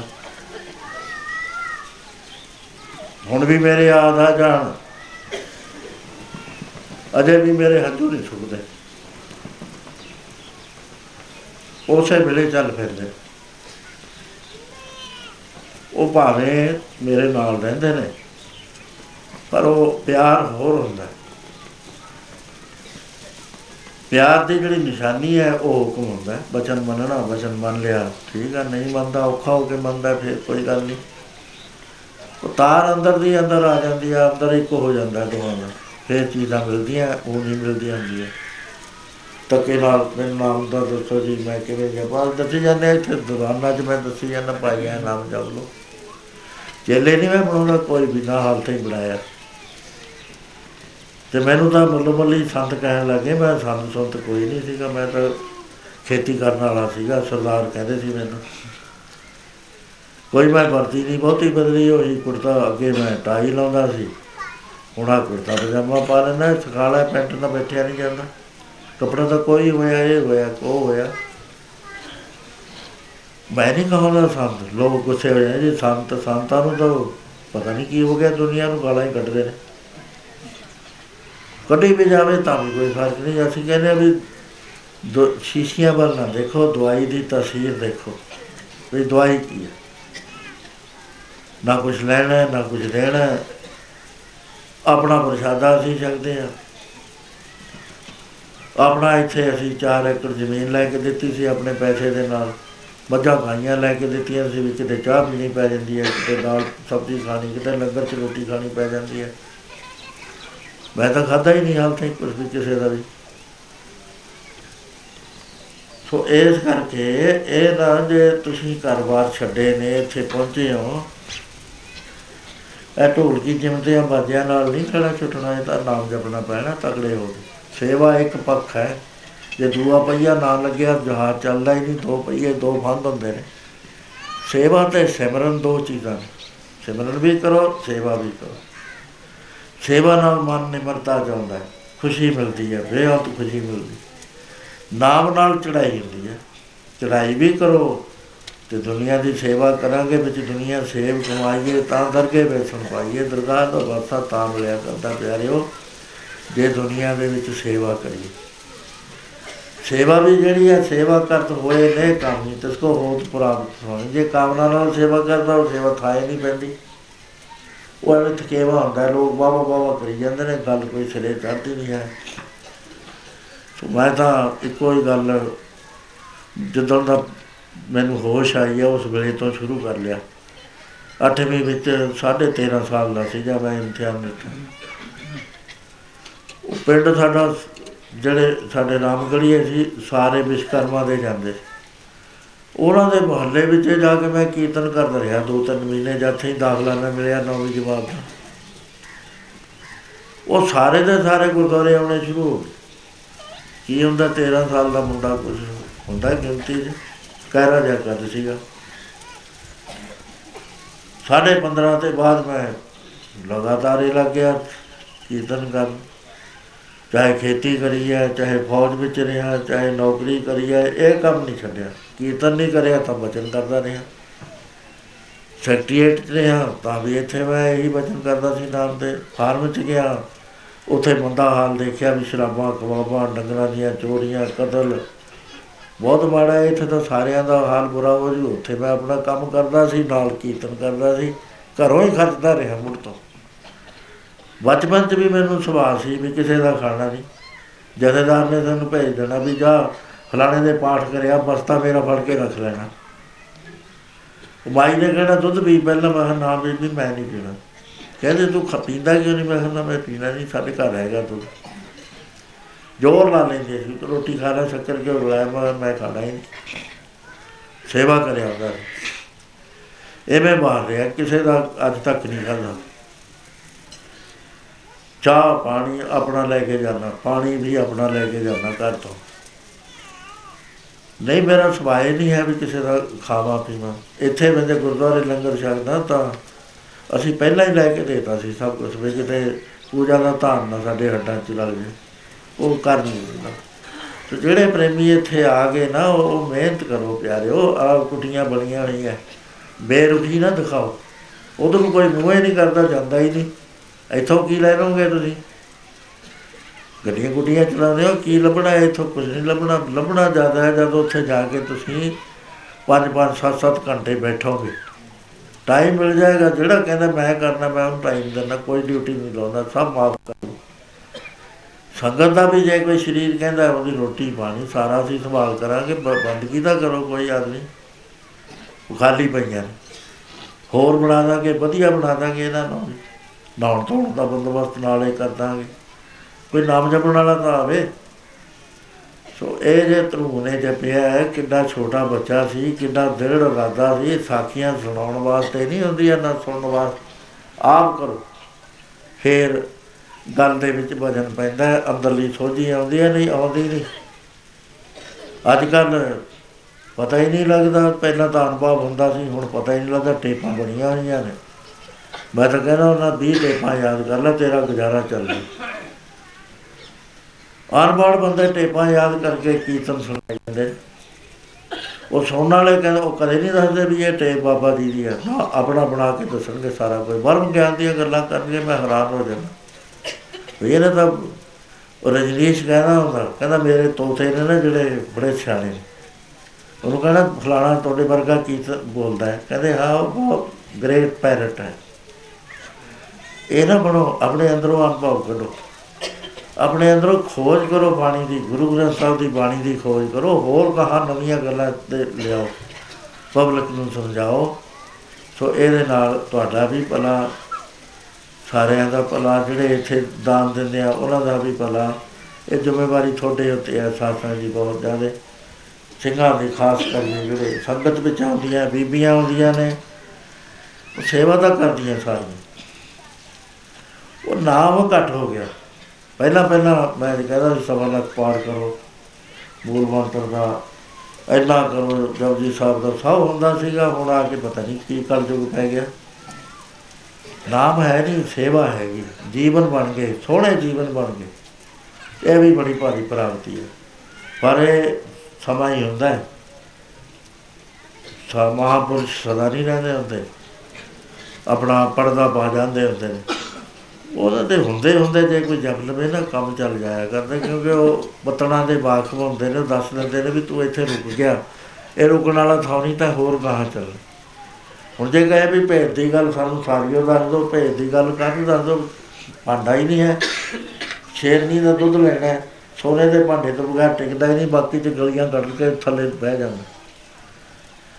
ਰਾਮ ਪਦਾਰਥ ਪਾਏ ਕੇ ਕਬੀਰਾ ਗਾਂਠ ਨਾ ਖੋਲ ਨਹੀਂ, ਪਟਣ ਨਹੀਂ ਪਾਰਥੂ ਨਹੀਂ, ਗਾਹਕ ਨਹੀਂ ਬੋਲ ਪਰ ਜਿਹੜਾ ਆਤਮ ਮਾਰਗ ਮੈਗਜ਼ੀਨ ਹੈ ਨਾ, ਇਹਦੇ ਵਿੱਚ ਖੁੱਲੀਆਂ ਗੱਲਾਂ ਆ ਰਹੀਆਂ ਨੇ। ਲੁਕੋ ਕੇ ਗੱਲ ਨਹੀਂ ਕੀਤੀ ਜਾ ਰਹੀ, ਬਿਲਕੁਲ ਸਿੱਧੀ ਗੱਲ ਚੱਲ ਰਹੀ। ਉਥੋਂ ਫੜ ਲਓ ਜਿਹਨੇ ਫੜਨਾ। ਸੋ ਇਸ ਤਰ੍ਹਾਂ ਮੈਂ ਬੇਨਤੀ ਕਰਦਾ, ਹੁਣ ਸਮਾਂ ਇਜਾਜ਼ਤ ਨਹੀਂ ਦਿੰਦਾ, ਮੈਂ ਇੱਥੇ ਹੀ ਸਮਾਪਤ ਕਰਦਾ। ਅਮਰੀਕਾ ਨੂੰ ਮੈਂ ਜਾਣਾ ਬਹੁਤਾ ਨਾ, ਕਰਿਓ, ਮੈਂ ਛੇਤੀ ਮੁੜਨ ਦੀ ਕੋਸ਼ਿਸ਼ ਕਰਨੀ ਹੈ। ਸੋ ਇੱਕ ਤਾਂ ਸਰੀਰ ਦਾ ਹੈ ਨਹੀਂ ਉਹ ਜਿਹਾ ਤਗੜਾ ਸਰੀਰ। ਬੀਬੀ ਦੀ ਬੜੀ ਭਾਰੀ ਮਿਹਰਬਾਨੀ ਹੋਈ ਆ, ਉਹ- ਉਹਨਾਂ ਨੇ ਇੰਗਲੈਂਡ ਤੱਕ ਜਾਣਾ, ਉੱਥੇ ਰਹਿਣਗੇ, ਇੱਥੇ ਫਿਕਰ ਸੀ, ਮੈਂ 2 ਸਾਲ ਤੋਂ ਤਾਂ ਹੀ ਜਵਾਬ ਦੇਈ ਜਾਂਦਾ ਸੀ, ਬਿਮਾਰ ਸੀਗੇ। ਇਹ ਉੱਥੇ ਰਹਿਣਗੇ, ਮੈਂ ਅਮਰੀਕਾ ਜਾਵਾਂਗਾ ਕੈਨੇਡਾ ਨੂੰ ਤਿੰਨ ਦਿਨ ਦਿੱਤੇ ਨੇ 10 ਕੁ ਦਿਨ ਮੈਂ ਇਹਨੂੰ ਦਊਂਗਾ, ਇੰਗਲੈਂਡ ਨੂੰ। ਅਮਰੀਕਾ ਵਾਲਿਆਂ ਨੇ ਪ੍ਰੋਗਰਾਮ ਬਣਾ ਕੇ ਭੇਜੇ ਦਿੱਤਾ ਸੋ ਇੰਨਾ ਕੁ ਗੈਰ ਹਾਜ਼ਰੀ ਇੱਥੇ ਹੋਏਗੀ। ਉਹਦੇ ਬਾਅਦ ਇੱਥੇ ਤੁਸੀਂ ਆਉਂਦੇ ਰਹਿਣਾ ਇਹਨਾਂ ਕਰਨਾ ਬਾਬਾ ਜੀ ਹੈ ਨਹੀਂ ਵੀ ਹੋਣਾ ਚਾਹੀਏ ਆਪਣਾ ਨਿਤਨੇਮ ਤੁਸੀਂ ਪੂਰਾ ਨਿਭਾਉਣਾ। ਵਾਹਿਗੁਰੂ ਤੁਹਾਡੀ ਮਦਦ ਕਰੇਗਾ। ਹੁਣ ਸਾਰੇ ਪ੍ਰੇਮੀ ਨਾਲ ਸਾਥ ਬੋਲੋ